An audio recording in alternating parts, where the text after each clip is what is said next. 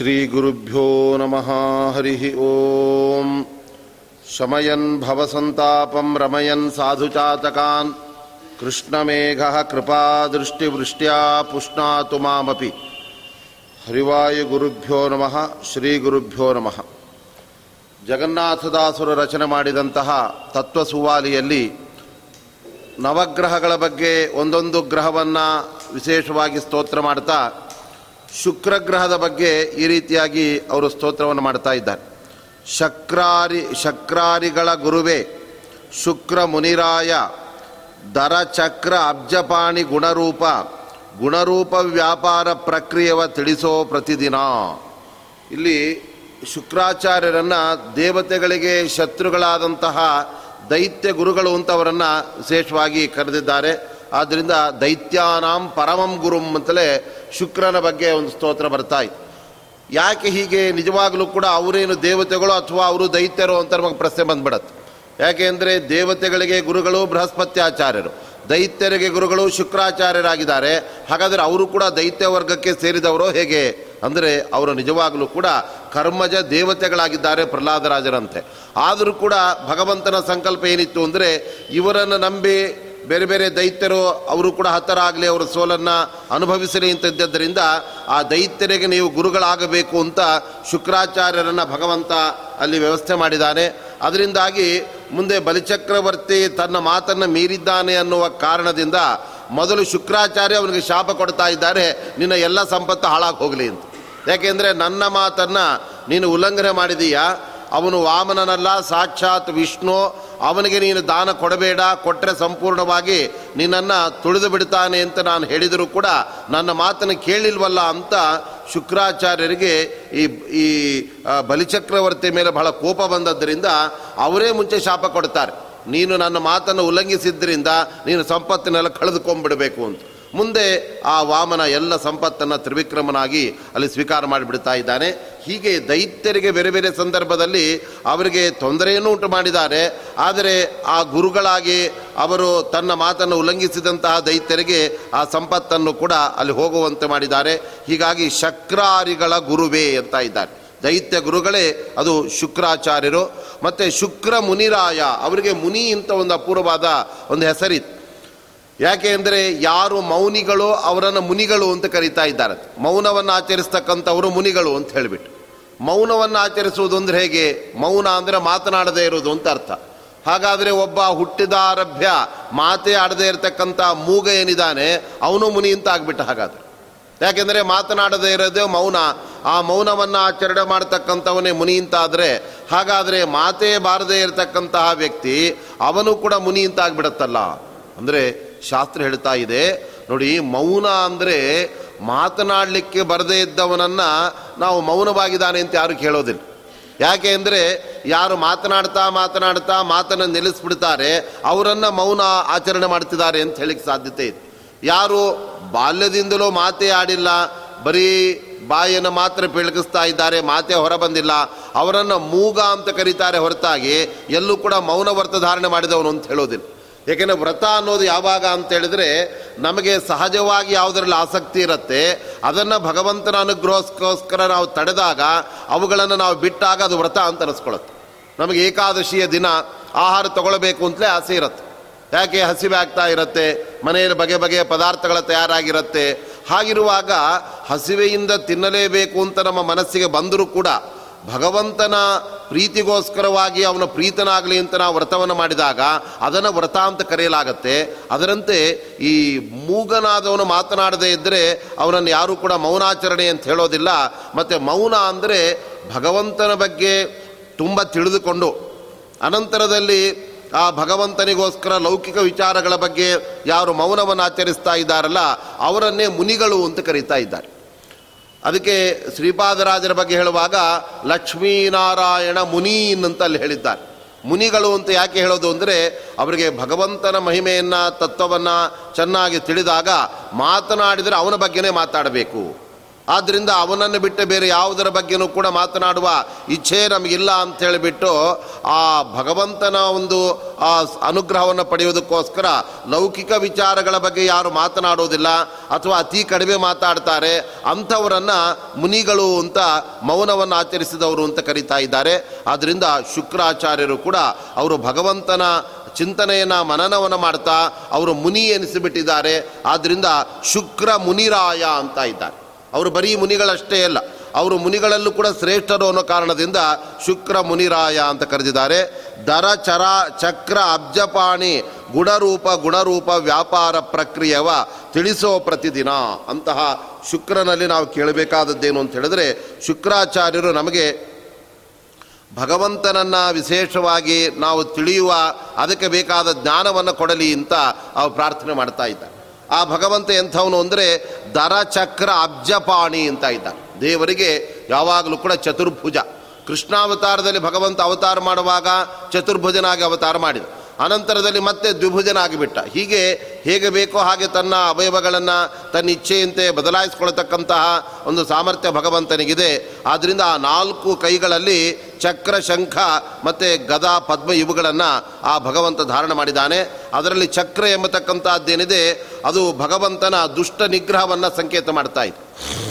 ಅಷ್ಟೇ ಅಲ್ಲ, ಆ ಚಕ್ರದ ಮಹತ್ವ ಎಂತಹದ್ದು ಅಂದರೆ ದ್ವಾರಕಾ ಕ್ಷೇತ್ರದಲ್ಲಿ ಗಜೇಂದ್ರನನ್ನು ಉದ್ಧಾರ ಮಾಡೋದಕ್ಕೋಸ್ಕರ ಆ ಸರೋವರದಲ್ಲಿ ಭಗವಂತ ಮೊಸಳೆ ಬಾಯಿಗೆ ಚಕ್ರವನ್ನು ಬಿಟ್ಟಾಗ ಆ ಚಕ್ರ ವೇಗವಾಗಿ ಹೋಗಿ ಮೊಸಳೆ ಕತ್ತನ್ನು ಕತ್ತರಿಸಿ ಅಲ್ಲಿದ್ದ ಬಿಳಿ ಕಲ್ಲುಗಳಿಗೂ ಕೂಡ ಆ ಚಕ್ರ ತಾಕಿಬಿಡ್ತದ್ದು ಅದರಿಂದ ಆ ಚ ಬಿಳಿ ಕಲ್ಲುಗಳ ಮೇಲೆ ಚಕ್ರದ ಚಿಹ್ನೆ ಬರಲಿಕ್ಕೆ ಶುರುವಾಯಿತು.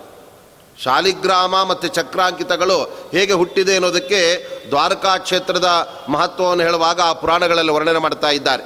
ಚಕ್ರಾಂಕಿತಗಳು ಅಂತ ನಾವು ಕರಿತೇವೆ. ದ್ವಾರಕೆಯಲ್ಲಿ ಬಹಳ ಸುಂದರವಾದ ಬಿಳಿ ಚಕ್ರಾಂಕಿತಗಳು. ಅವುಗಳಲ್ಲಿ ಚಕ್ರದ ಚಿಹ್ನೆ ಹೇಗೆ ಬಂತು ಅಂತ. ನಿಜವಾಗಲೂ ಸುದರ್ಶನ ಅಂತ ನಾವು ಏನು ಶಾಲಿಗ್ರಾಮದಲ್ಲಿ ಸುದರ್ಶನದ ಒಂದು ಚಿಹ್ನೆ ಇದೆ. ಅದನ್ನು ಬ್ರಹ್ಮದೇವರೇ ಒಂದು ಕ್ರಿಮಿಯಾಗಿ ವಜ್ರ ಕೀಟ ಅಂತ ಒಂದು ರೂಪವನ್ನು ಅಲ್ಲಿ ಪಡೆದು ಶಾಲಿಗ್ರಾಮದ ಒಳ ಹೊಕ್ಕು ಅಲ್ಲಿ ಚಕ್ರವನ್ನು ಕೊರೆದು ಆ ಮೂಲಕ ಆ ಬ್ರಹ್ಮದೇವರು ಆ ರೀತಿಯಾಗಿ ಶಾಲಿಗ್ರಾಮಗಳನ್ನು ಅಲ್ಲಿರುವ ಚಕ್ರಗಳನ್ನು ಕೊರೆದರೆ ಇಲ್ಲಿ ಸ್ವಯಂ ಭಗವಂತನ ಚಕ್ರವೇ ಆ ಬಿಳಿ ಕಲ್ಲುಗಳ ಮೇಲೆ ಅದರ ತನ್ನ ಪ್ರಭಾವ ಬೀರಿದಾಗ ಅಲ್ಲಿದ್ದ ಬಿಳಿ ಕಲ್ಲುಗಳೆಲ್ಲ ಚಕ್ರದ ಆ ಒಂದು ಸ್ವರೂಪವನ್ನು ಅಲ್ಲಿ ಪಡೆದು ಚಕ್ರಾಂಕಿತಗಳು ಅಂತ ಅವುಗಳಾಗಿಬಿಟ್ಟಿವೆ. ಅಷ್ಟು ಮಾತ್ರವಲ್ಲ, ಅವತ್ತು ಭಗವಂತ ಆ ನಕ್ರನನ್ನು ಸಂಹಾರ ಮಾಡುವಾಗ ಒಂದು ಚಕ್ರ ಬಿಟ್ಟ ಮೇಲೆ ಇವತ್ತಿಗೂ ಕೂಡ ಆ ಚಕ್ರದ ಪ್ರಭಾವ ಹಾಗೇ ಇದೆ. ಆ ಚಕ್ರದಿಂದಾಗಿ ಅಲ್ಲೆಲ್ಲ ಇವತ್ತಿಗೂ ಚಕ್ರಾಂಕಿತಗಳು ಬೇಕಾದಷ್ಟು ಸಾವಿರಾರು ಅಲ್ಲಿ ಹುಟ್ಟಿ ಬರ್ತಾಯಿ ಏಕೆಂದರೆ ಭಗವಂತನ ಮಹತ್ವ ಎಂಥದ್ದು ಅಂದರೆ ಒಮ್ಮೆ ಅವನು ತನ್ನ ಆಯುಧಗಳಿಂದ, ತನ್ನ ಸಾನ್ನಿಧ್ಯದಿಂದ ಒಂದು ಬದಲಾವಣೆಯನ್ನು ತಂದ ಅಂತಾದರೆ ಅದು ನಿರಂತರವಾಗಿ ಹಾಗೆ ಅದು ಮುಂದುವರಿತಾ ಇರುತ್ತೆ. ಇದಕ್ಕೆ ಇನ್ನೊಂದು ಉದಾಹರಣೆ ಅಂತಂದರೆ ಭಗವಂತ ಆಮೆಯಾಗಿ ಅವನು ಅವತಾರವನ್ನು ಮಾಡಿ ತನ್ನ ಬೆನ್ನ ಮೇಲೆ ಸಮುದ್ರ ಮಥನ ಕಾರ್ಯ ನಡೆಯುವಂತೆ ಮಾಡಿದ ಆವಾಗ ಕಚ್ಚಪ ಅಂತ ಕೂರ್ಮ ರೂಪವನ್ನು ಭಗವಂತ ತೆಗೆದುಕೊಂಡಾಗ ಆ ಸಮುದ್ರ ಮಥನದ ಸಮಯದಲ್ಲಿ ಮೇಲ್ಗಡೆ ಆ ಬೆಟ್ಟವನ್ನು ಜೋರಾಗಿ ಘರ್ಷಣೆ ಮಾಡುವಾಗ ಆ ಉಸಿರನ್ನು ಜೋರಾಗಿ ಭಗವಂತ ಹೊರಗಡೆ ಬಿಡ್ತಾ ಇತ್ತು. ಅನಂತರದಲ್ಲಿ ಪುನಃ ಅಷ್ಟೇ ವೇಗವಾಗಿ ಆ ಉಸಿರನ್ನು ವಾಪಸ್ ತೆಗೆದುಕೊಳ್ತಾ ಇದ್ದ ಕೂರ್ಮರೂಪಿಯಾದ ಭಗವಂತ. ಹೀಗೆ ಹಲವು ದೀರ್ಘ ಸಮಯಗಳ ಕಾಲ ಭಗವಂತ ಜೋರಾಗಿ ತನ್ನ ಬಾಯಿಂದ ಉಸಿರನ್ನು ಸಮುದ್ರದಲ್ಲಿ ಹೊರಗಡೆ ಹಾಕೋದು ಮತ್ತೆ ಒಳಗಡೆ ತಗೊಳ್ಳೋದು. ಇದಾದ ಮೇಲೆ ಕೂರ್ಮರೂಪಿಯಾದ ಭಗವಂತ ಅದೃಶ್ಯನಾದ ಮೇಲೆ ಅವನ ಸ್ವಭಾವದ ಪ್ರಭಾವಕ್ಕೆ ಒಳಗಾಗಿದ್ದಂತಹ ಸಮುದ್ರರಾಜ ಇವತ್ತಿಗೂ ಕೂಡ ಜೋರಾಗಿ ಅದೇ ಥರ ತೆರೆಗಳ ಮೂಲಕ ಒಮ್ಮೆ ದಡೆಗ ದಡಕ್ಕೆ ಅಪ್ಪಳಿಸ್ತಾನೆ, ಪುನಃ ಅಷ್ಟೇ ವೇಗವಾಗಿ ವಾಪಸ್ ಬರ್ತಾನೆ. ಹಾಗಾದರೆ ಯಾತಾಯಾತ ಮತಂದ್ರಿತಂ ಜಲನಿದೆ ನಾದ್ಯಾಪಿ ವಿಶ್ರಾಮ್ಯತಿ ಅಂತ ಅಂದು ಭಗವಂತ ಮಾಡಿದಂತಹ ಪ್ರಕ್ರಿಯೆ ಇವತ್ತಿಗೂ ಕೂಡ ಸಮುದ್ರದಲ್ಲಿ ನಡೀತಾ ಇದೆ ಅಂತಂದರೆ ಆ ಭಗವಂತನ ಮಹಾತ್ಮೆ ಅಂತ ಅಂದರೆ ಒಮ್ಮೆ ಒಂದು ಕಾರ್ಯವನ್ನು ಮಾಡಿದ ಅಂದರೆ ಅದು ನಿರಂತರ ಹಾಗೆ ನಡೀತಾನೆ ಇರುತ್ತೆ. ಆದರೆ ಎಲ್ಲೂ ಕೂಡ ಮತ್ತೆ ಬೇರೆ ಬೇರೆ ಕೆಲಸಗಳನ್ನು ಅಲ್ಲಿ ಮಾಡಲೇಬೇಕಾಗಿಲ್ಲ. ಆದ್ದರಿಂದ ಆ ದ್ವಾರಕಾ ಕ್ಷೇತ್ರದಲ್ಲಿ ಭಗವಂತ ಚಕ್ರವನ್ನು ಆ ಒಂದು ಮೊಸಳೆಯ ಸಂಹಾರಕ್ಕೋಸ್ಕರ ಬಿಟ್ಟಾಗ ಅಲ್ಲಿದ್ದ ಬಿಳಿ ಕಲ್ಲಿನಗಳ ಮೇಲೆಲ್ಲ ಆ ಚಕ್ರದ ಅಂಕಿತ ಅದು ಚಿಹ್ನೆ ಮೂಡಿಬಿಡಿತೋ. ಅದಕ್ಕೋಸ್ಕರ ಅವುಗಳನ್ನು ಚಕ್ರಾಂಕಿತ ಅಂತ ಕರೆದಿದ್ದಾರೆ. ಆ ಚಕ್ರಾಂಕಿತವನ್ನು ಅವಶ್ಯವಾಗಿ ಶಾಲಿಗ್ರಾಮದ ಜೊತೆಗೆ ಎರಡು ಅವಶ್ಯವಾಗಿ ಇರಲೇಬೇಕಂತ. ಅತೀ ಕಡಿಮೆ ಅಂದರೆ ಚಕ್ರಾಂಕಿತ ಎರಡಾದರೂ ಇರಲೇಬೇಕು. ಯಾಕೆ ಹಾಗೆ ಒಂದೇ ಚಕ್ರಾಂಕಿತ ಇಟ್ಕೊಳ್ಬಹುದಲ್ಲ ಅಂತಂದರೆ ಅದಕ್ಕೆ ಶಾಸ್ತ್ರ ಹೇಳ್ತಾ ಇದೆ. ನೋಡಿ, ಭಗವಂತನಿಗೆ ಎರಡು ಕಣ್ಣುಗಳಿದ್ದಂತೆ ಆ ಚಕ್ರಾಂಕಿತಗಳಿದೆ. ಆದ್ದರಿಂದ ಕಣ್ಣನ್ನು ಯಾವತ್ತೂ ಕೂಡ ಒಂದೇ ನಾವು ಇರೋದಕ್ಕೆ ಇಟ್ಕೊಳ್ಳಿಕ್ಕೆ ಸಾಧ್ಯ ಆಗೋದಿಲ್ಲ. ಅದರಂತೆ ಚಕ್ರಾಂಕ ಮಿಥುನಾತ್ ಪೂರ್ ಸಾರ್ಧಂ ಸಾಯ ಶಾಲಿಗ್ರಾಮಂ ಪ್ರಪೂಜೆಯೇತ್ ಅಂತ ಒಂದು ಮಾತಿದೆ. ಅದರಿಂದಾಗಿ ಆ ಚಕ್ರಾಂಕಿತಗಳೆಲ್ಲ ಹುಟ್ಟಿದ್ದು ಅದು ನಿಜವಾಗಲೂ ಕೂಡ ಈ ರೀತಿಯಾಗಿ ಭಗವಂತನ ಚಕ್ರದಿಂದ ಅಂತಹ ಚಕ್ರ ಮತ್ತು ಆ ಆ ಗ ಶಂಖ ಅನಂತರದಲ್ಲಿ ಕಮಲ ಇವುಗಳನ್ನೆಲ್ಲ ಭಗವಂತ ಅವನು ತನ್ನ ನಾಲ್ಕು ಕೈಗಳಲ್ಲಿ ಧರಿಸಿದ್ದಾನೆ. ಮತ್ತು ಗುಣರೂಪ ಅಂತ ಇದ್ದಾರೆ. ಭಗವಂತನನ್ನು ಗುಣಸ್ವರೂಪ ಅಂತ ನಾವು ತಿಳಿಯಬೇಕು ಅಥವಾ ಗುಣಗಳಿಗೆ ನೆಲೆಯಾಗಿದ್ದಾನೆ ಅಂತ ತಿಳ್ಕೊಳ್ಬೇಕು ಅಂತ ಪ್ರಶ್ನೆ. ಯಾಕೆಂದರೆ ವೇದಗಳಲ್ಲೆಲ್ಲ ಭಗವಂತನನ್ನು ಸತ್ಯ ಸ್ವರೂಪ ಜ್ಞಾನ ಸ್ವರೂಪ ಅಂತ ಅವನು ಸಗುಣ ಅಂತಲೇ ಅಲ್ಲಿ ಹೇಳಿಬಿಟ್ಟಿದ್ದಾರೆ. ಮತ್ತೆ ಕೆಲವು ಕಡೆಯಲ್ಲಿ ಭಗವಂತನಿಗೆ ಗುಣ ಅಂತ ಹೇಳ್ತಾ ಇದ್ದಾರೆ. ಯಾವುದು ಸರಿ ಅಂದರೆ ಅದಕ್ಕೆ ಶ್ರೀಮದ್ ಆಚಾರ್ಯ ಹೇಳ್ತಾ ಇದ್ದಾರೆ, ನೋಡಿ ಜ್ಞಾನಾನಂದಾದಿಗಳೆಲ್ಲ ಭಗವಂತನ ಸ್ವರೂಪ ಅದರಿಂದ ಅವನು ಗುಣಸ್ವರೂಪನೇ ಆಗಿದ್ದಾನೆ. ಆದರೂ ಕೂಡ ಭಗವಂತನಲ್ಲಿ ಗುಣ ಅಂತ ಕೂಡ ನಾವು ವ್ಯವಹಾರ ಮಾಡ್ಬೋದು ಹೇಗೆ ಅಂತಂದರೆ ನಾವು ಸಕ್ಕರೆಯಲ್ಲಿ ಸಿಹಿ ಇದೆ ಅಂತ ಹೇಳ್ತೇವೆ ನಿಜವಾಗಲೂ ಸಿಹಿ ಬೇರೆ ಇಲ್ಲ, ಸಕ್ಕರೆ ಬೇರೆ ಇಲ್ಲ. ಎಲ್ಲಾದರೂ ನಮಗೆ ಸಕ್ಕರೆ ಬೇಡ, ಬರೀ ಸಿಹಿ ಮಾತ್ರ ಕೊಡಿ ಅಂದರೆ ಅವನು ಅಂಗಡಿಯವನು ಹೇಳ್ತಾನೆ, ನಿಮಗೆಲ್ಲ ತಲೆಗೆಲೆ ಕೆಟ್ಟಿದೆಯಾ? ಸಕ್ಕ ಸಿಹಿ ಬಿಟ್ಟು ಬರೀ ಸಕ್ಕರೆ ಹೆಂಗೆ ಕೊಡೋಕ್ಕಾಗತ್ತೆ? ಅಂತಾರೆ. ಹಾಗಾದರೆ ಸಿಹಿ ಮತ್ತು ಸಕ್ಕರೆ ಎರಡೂ ಒಂದೇ ಆಗಿರುವಾಗ, ಆದರೂ ನಾವು ವ್ಯವಹಾರ ಮಾಡುವಾಗ ಸಕ್ಕರೆಯಲ್ಲಿ ಸಿಹಿ ಇದೆ ಅಂತ ನಾವು ಹೇಳ್ತೇವೆ ಅದರಂತೆ ಭಗವಂತ ಮತ್ತು ಅವನ ಗುಣಗಳು ಅಂದರೆ ಸಕ್ಕರೆ ಮತ್ತು ಸಿಹಿ ಇದ್ದ ಹಾಗೆ ಅಲ್ಲಿ ಯಾವುದೇ ಭೇದ ಎಂಬತಕ್ಕಂಥದ್ದು ಇಲ್ಲವೇ? ಆದರೂ ಕೂಡ ನಾವು ವ್ಯವಹಾರ ಮಾಡುವಾಗ ಭಗವಂತನಲ್ಲಿ ಜ್ಞಾನ, ಅವನಲ್ಲಿ ಆನಂದ ಅಂತ ನಾವು ಗುಣಗಳನ್ನು ಆ ಭೇದದಿಂದ ವ್ಯವಹಾರವನ್ನು ಕೂಡ ನಾವು ಮಾಡ್ತೇವೆ. ಆದರೆ ನಿಜವಾಗಲೂ ಕೂಡ ಭಗವಂತನಿಗೆ ಅವನ ಗುಣಗಳಿಗೆ ಅತ್ಯಂತ ಭೇದ ಅಂತ ಆಚಾರ ವ್ಯವಸ್ಥೆ ಮಾಡಿದ್ದಾರೆ. ಇಲ್ಲದೆ ಹೋದರೆ ಏನಾಗುತ್ತೆ ಅಂದರೆ ಭಗವಂತನಿಗಿಂತ ಭಿನ್ನವಾದ ಬೇರೊಂದು ಗುಣ ದೇವರಲ್ಲಿದೆ. ಅದರಿಂದಾಗಿ ಅವನಿಗೆ ಪೂಜ್ಯತೆ ಬಂದಿದೆ ಅಂತ ಆದರೆ ಅವನ ಸ್ವಾತಂತ್ರ್ಯವೇ ಹೊರಟು ಹೋಗಿಬಿಡುತ್ತೆ ಈಗ ನಮಗೆ ಕೆಲವು ಗುಣಗಳಿಂದಾಗಿ ನಮಗೆ ಒಂದು ಪೂಜ್ಯತೆ ಮಹತ್ವ ಬಂದಾಗ ಆ ಗುಣಗಳೆಲ್ಲ ಹೊರಟೋಯಿತು ಅಂದರೆ ಆವಾಗ ಆ ಪೂಜ್ಯತೆಯು ಕೂಡ ಹೊರಟೋಗ್ಬಿಡುತ್ತೆ. ಹಾಗಾದರೆ ಭಗವಂತನಿಗೂ ಕೂಡ ಅವನಲ್ಲಿ ಇರತಕ್ಕಂತಹ ಕಾರುಣ್ಯ, ಔದಾರ್ಯ, ಆ ಎಲ್ಲ ಗುಣಗಳಿಂದ ಅವನಿಗೆ ಭಕ್ತರಿಂದ ಪೂಜ್ಯತ್ವ ಬಂದಿದೆ ಅಂತಾಗಿ, ಆವಾಗ ಆ ಗುಣಗಳ ಮೂಲಕ ಭಗವಂತನಿಗೆ ಪೂಜ್ಯತ್ವವೇ ಹೊರತು ನಿಜವಾಗಲೂ ಕೂಡ ಭಗವಂತ ಪೂಜ್ಯ ಅಲ್ಲ ಅಂತಾಗಿ ಅವನ ಪೂಜ್ಯತೆ ಪರಾವಲಂಬಿ ಆಗತ್ತೆ, ಇನ್ನೊಂದನ್ನು ಅವಲಂಬಿಸಿಬಿಡತ್ತೆ, ಆವಾಗ ಭಗವಂತನಿಗೆ ಸ್ವಾತಂತ್ರ್ಯಕ್ಕೆ ಚ್ಯುತಿ ಬಂದ್ಬಿಡತ್ತೆ. ಅದಕ್ಕೆ ಶ್ರೀಮದ್ ಆಚಾರ್ಯ ಸಿದ್ಧಾಂತ ಮಾಡಿದ್ದಾರೆ, ಭಗವಂತನಲ್ಲಿ ಗುಣ ಅಂದರೆ ಅವನಿಗೂ ಅವನ ಗುಣಗಳಿಗೂ ಅಭೇದನೆ ಇದೆ. ಆದರೂ ಭೇದ ವ್ಯವಹಾರವನ್ನು ಮಾಡ್ತೇವೆ. ಈ ತರಹ ಭೇದ ವ್ಯವಹಾರ ಎಲ್ಲಿ ಕಂಡಿದೆ ಅಂದರೆ ಲೋಕದಲ್ಲಿ ನಾವು ನೋಡ್ತೇವೆ, ನನ್ನ ತಲೆ ಅಂತ ನಾವು ಹೇಳ್ತೇವೆ. ನಾನು ಬೇರೆ ಇಲ್ಲ, ನನ್ನ ತಲೆ ಬೇರೆ ಇಲ್ಲ. ಅದೇ ತರಹ ಸಕ್ಕರೆಯಲ್ಲಿ ಸಿಹಿ ಅಂತ ನಾವು ಹೇಳ್ತೇವೆ ಆದ್ದರಿಂದ ಭಗವಂತ ಅವನು ಗುಣರೂಪ, ಅವನು ಗುಣಸ್ವರೂಪನಾಗಿದ್ದಾನೆ. ಮತ್ತು ಆ ಗುಣಗಳು ಕೂಡ ಭಗವಂತನಲ್ಲಿದೆ, ಆ ದೃಷ್ಟಿಯಿಂದ ಎರಡೂ ಕೂಡ ಅವನಲ್ಲಿ ಸರಿ ಹೊಂದತ್ತೆ ಮತ್ತು ಗುಣರೂಪ ವ್ಯಾಪಾರ ಪ್ರಕ್ರಿಯೆವ ತಿಳಿಸೋ ಪ್ರತಿದಿನ ಅಂತ ಇದ್ದಾರೆ ಆ ಭಗವಂತನ ಗುಣಗಳ ಎಂಥದ್ದು? ಅವನು ಯಾವ ತರಹ ವ್ಯಾಪಾರವನ್ನು ಈ ಬ್ರಹ್ಮಾಂಡದಲ್ಲಿ ಮತ್ತು ನಮ್ಮ ಪಿಂಡಾಂಡದಲ್ಲಿ ಮಾಡ್ತಾನೆ? ಆ ಎಲ್ಲ ವ್ಯಾಪಾರಗಳನ್ನು ಮೊದಲು ನಾವು ತಿಳಿಯಬೇಕು, ಅನಂತರದಲ್ಲಿ ಆ ಗುಣಗಳನ್ನು, ಆ ವ್ಯಾಪಾರಗಳನ್ನು ನಾವು ನೆನೆಯಬೇಕು. ಈ ಹಿನ್ನೆಲೆಯಲ್ಲಿ ಮೊದಲು ಭಗವಂತನ ವ್ಯಾಪಾರ ಜಗತ್ತಿನಲ್ಲಿ ಹೇಗೆ ನಡೀತಾ ಇದೆ, ಅದನ್ನು ನಾವು ಅವಶ್ಯವಾಗಿ ನಾವು ಮನನ ಮಾಡಬೇಕು. ಆವಾಗಲೇ ಭಗವಂತನಲ್ಲಿ ನಮಗೆ ಆ ಭಕ್ತಿ ಚೆನ್ನಾಗಿ ಬರೋದಕ್ಕೆ ಸಾಧ್ಯ ಆಗತ್ತೆ.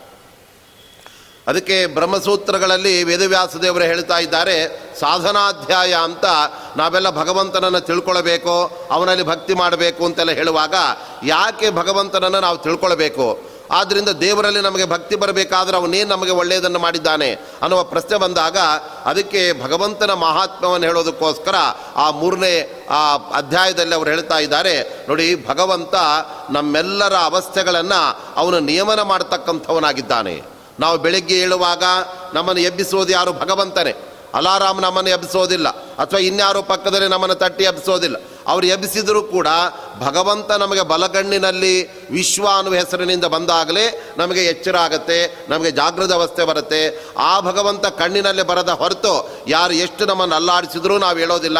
ಪಕ್ಕದಲ್ಲಿ ಜೋರಾಗಿ ನಗಾರಿ ಬಾರಿಸಿದರೂ ಕೂಡ ಅದರ ಕಡೆಗೆ ಲಕ್ಷ್ಯವೇ ಇಲ್ಲದೆ ನಾವು ನಿದ್ದೆ ಮಾಡ್ತಾ ಇರ್ತೀವಿ. ಹಾಗಾದರೆ ನಮಗೆ ಆ ಬೆಳಗಿನ ಸಮಯದಲ್ಲಿ ಜಾಗೃತ ಅವಸ್ಥೆಯನ್ನು ತಂದು ಕೊಡ್ತಕ್ಕಂಥವನು ವಿಶ್ವ ಅನ್ನುವ ಆ ಭಗವಂತನಾಗಿದ್ದಾನೆ. ಆ ನಂತರದಲ್ಲಿ ನಮಗೆ ಬೇರೆ ಬೇರೆ ಸಂರಕ್ಷಣೆಯನ್ನು ಹಲವು ರೂಪಗಳಿಂದ ಭಗವಂತ ಮಾಡ್ತಾ ಇದ್ದಾನೆ. ನಿದ್ರೆ ಬರಬೇಕಾದ್ರೆ ಅದನ್ನು ಕೂಡ ಭಗವಂತ ನಮಗೆ ಕೊಡ್ತಾನೆ. ನಾವು ನಿದ್ರೆ ಮಾಡಿಬಿಡ್ತೇವೆ ಅಂದರೆ ನಮಗೆ ಬರೋದಿಲ್ಲ. ಎಷ್ಟೋ ಬಾರಿ ನಿದ್ರೆ ಮಾಡೋದಕ್ಕೋಸ್ಕರವೇ ನಾವು ಎಷ್ಟು ಹೊರಳಾಡಿದರೂ ಕೂಡ ನಿದ್ರೆ ನಮಗೆ ಬಂದಿರೋದೇ ಇಲ್ಲ. ಕೊನೆಗೆ ನಿದ್ರೆ ಬಂದಾಗ ನಮ್ಗೆ ಗೊತ್ತಾಗಿರೋದೇ. ಹಾಗಾದ್ರೆ ನಿದ್ರೆ ಮಾಡೋದು ನಾವೇ. ಅದರ ಅನುಭವ ನಮಗೆ ಬರ್ತಾ ಇಲ್ಲ. ಹಾಗಾದ್ರೆ ಅದನ್ನು ಕೊಡ್ತಕ್ಕಂಥವನು ಯಾರು? ಭಗವಂತನೇ ನಮಗೆ ಸುಷುಪ್ತಿಯನ್ನು ಕೊಡ್ತಾ ಇದ್ದಾನೆ. ಹಾಗಾಗಿ ನಮ್ಮ ಬದುಕಿನ ಎಲ್ಲ ಅವಸ್ಥೆಗಳನ್ನು ಆ ಭಗವಂತನೇ ನಿಯಂತ್ರಣ ಮಾಡ್ತಾ ಇರೋಣದ್ರಿಂದ ಆ ರೀತಿ ಆ ಭಗವಂತನ ವ್ಯಾಪಾರಗಳನ್ನು ನಾವು ತಿಳಿದು ಅವನಲ್ಲಿ ನಾವು ಭಕ್ತಿಯನ್ನು ಮಾಡಬೇಕಾಗತ್ತೆ. ಅದರಿಂದ ಭಗವಂತನ ಮಹಾತ್ಮ್ಯದ, ಅವನ ವ್ಯಾಪಾರದ ಅರಿವು ನಮಗೆ ಬಹಳ ಅಗತ್ಯವಾಗಿ ಬೇಕಾಗಿರತಕ್ಕಂಥದ್ದಾಗಿದೆ ಮತ್ತು ನಮ್ಮ ದೇಹದ ಒಳಗಡೆ ಯಾವುದೇ ಆಹಾರವನ್ನು ನಾವು ತೆಗೆದುಕೊಂಡಾಗ ಅದೆಲ್ಲವನ್ನು ಕೂಡ ಭಗವಂತ ಜೀರ್ಣ ಮಾಡಿಬಿಡ್ತಾ ಇದ್ದಾನೆ. ಹೇಗೆ ಪ್ರಾಣಾಪಾನ ಸಮಾಯುಕ್ತನಾಗಿ ಆ ಭಗವಂತ ವೈಶ್ವಾರರ ಅನ್ನುವ ಹೆಸರಿನಿಂದ ನಮ್ಮ ಈ ದೇಹದ ಒಳಗಡೆ ಜಠರಾಗ್ನಿಯಲ್ಲಿ ಭಗವಂತ ಅಲ್ಲೆಲ್ಲ ಇದ್ದು ನಾವು ಉಂಡದ್ದನ್ನೆಲ್ಲ ಜೀರ್ಣ ಮಾಡ್ತಾನೆ. ಅಷ್ಟು ಮಾತ್ರವಲ್ಲ, ಅದರ ಸತ್ವವನ್ನು ನಮ್ಮ ದೇಹಕ್ಕೆ ಕೊಡ್ತಾನೆ. ಅದರಲ್ಲಿ ತ್ಯಾಜ್ಯವಾದ, ಸ್ಥೂಲವಾದ ಅಂಶವನ್ನೆಲ್ಲ ಅವನು ಹೊರಗಡೆ ಹಾಕ್ತಾನೆ. ಯಾವುದು ಅತ್ಯಂತ ಸೂಕ್ಷ್ಮವಾದದ್ದಿದೆ, ಅದನ್ನು ಮನಸ್ಸನ್ನಾಗಿ ಭಗವಂತ ಅಲ್ಲಿ ಪರಿವರ್ತನೆ ಮಾಡ್ತಾನೆ. ಇದೆಲ್ಲ ನಮ್ಮ ದೇಹದಲ್ಲಿ ಭಗವಂತ ನಡೆಸ್ತಕ್ಕಂಥ ವ್ಯಾಪಾರ ಆಗಿದೆ.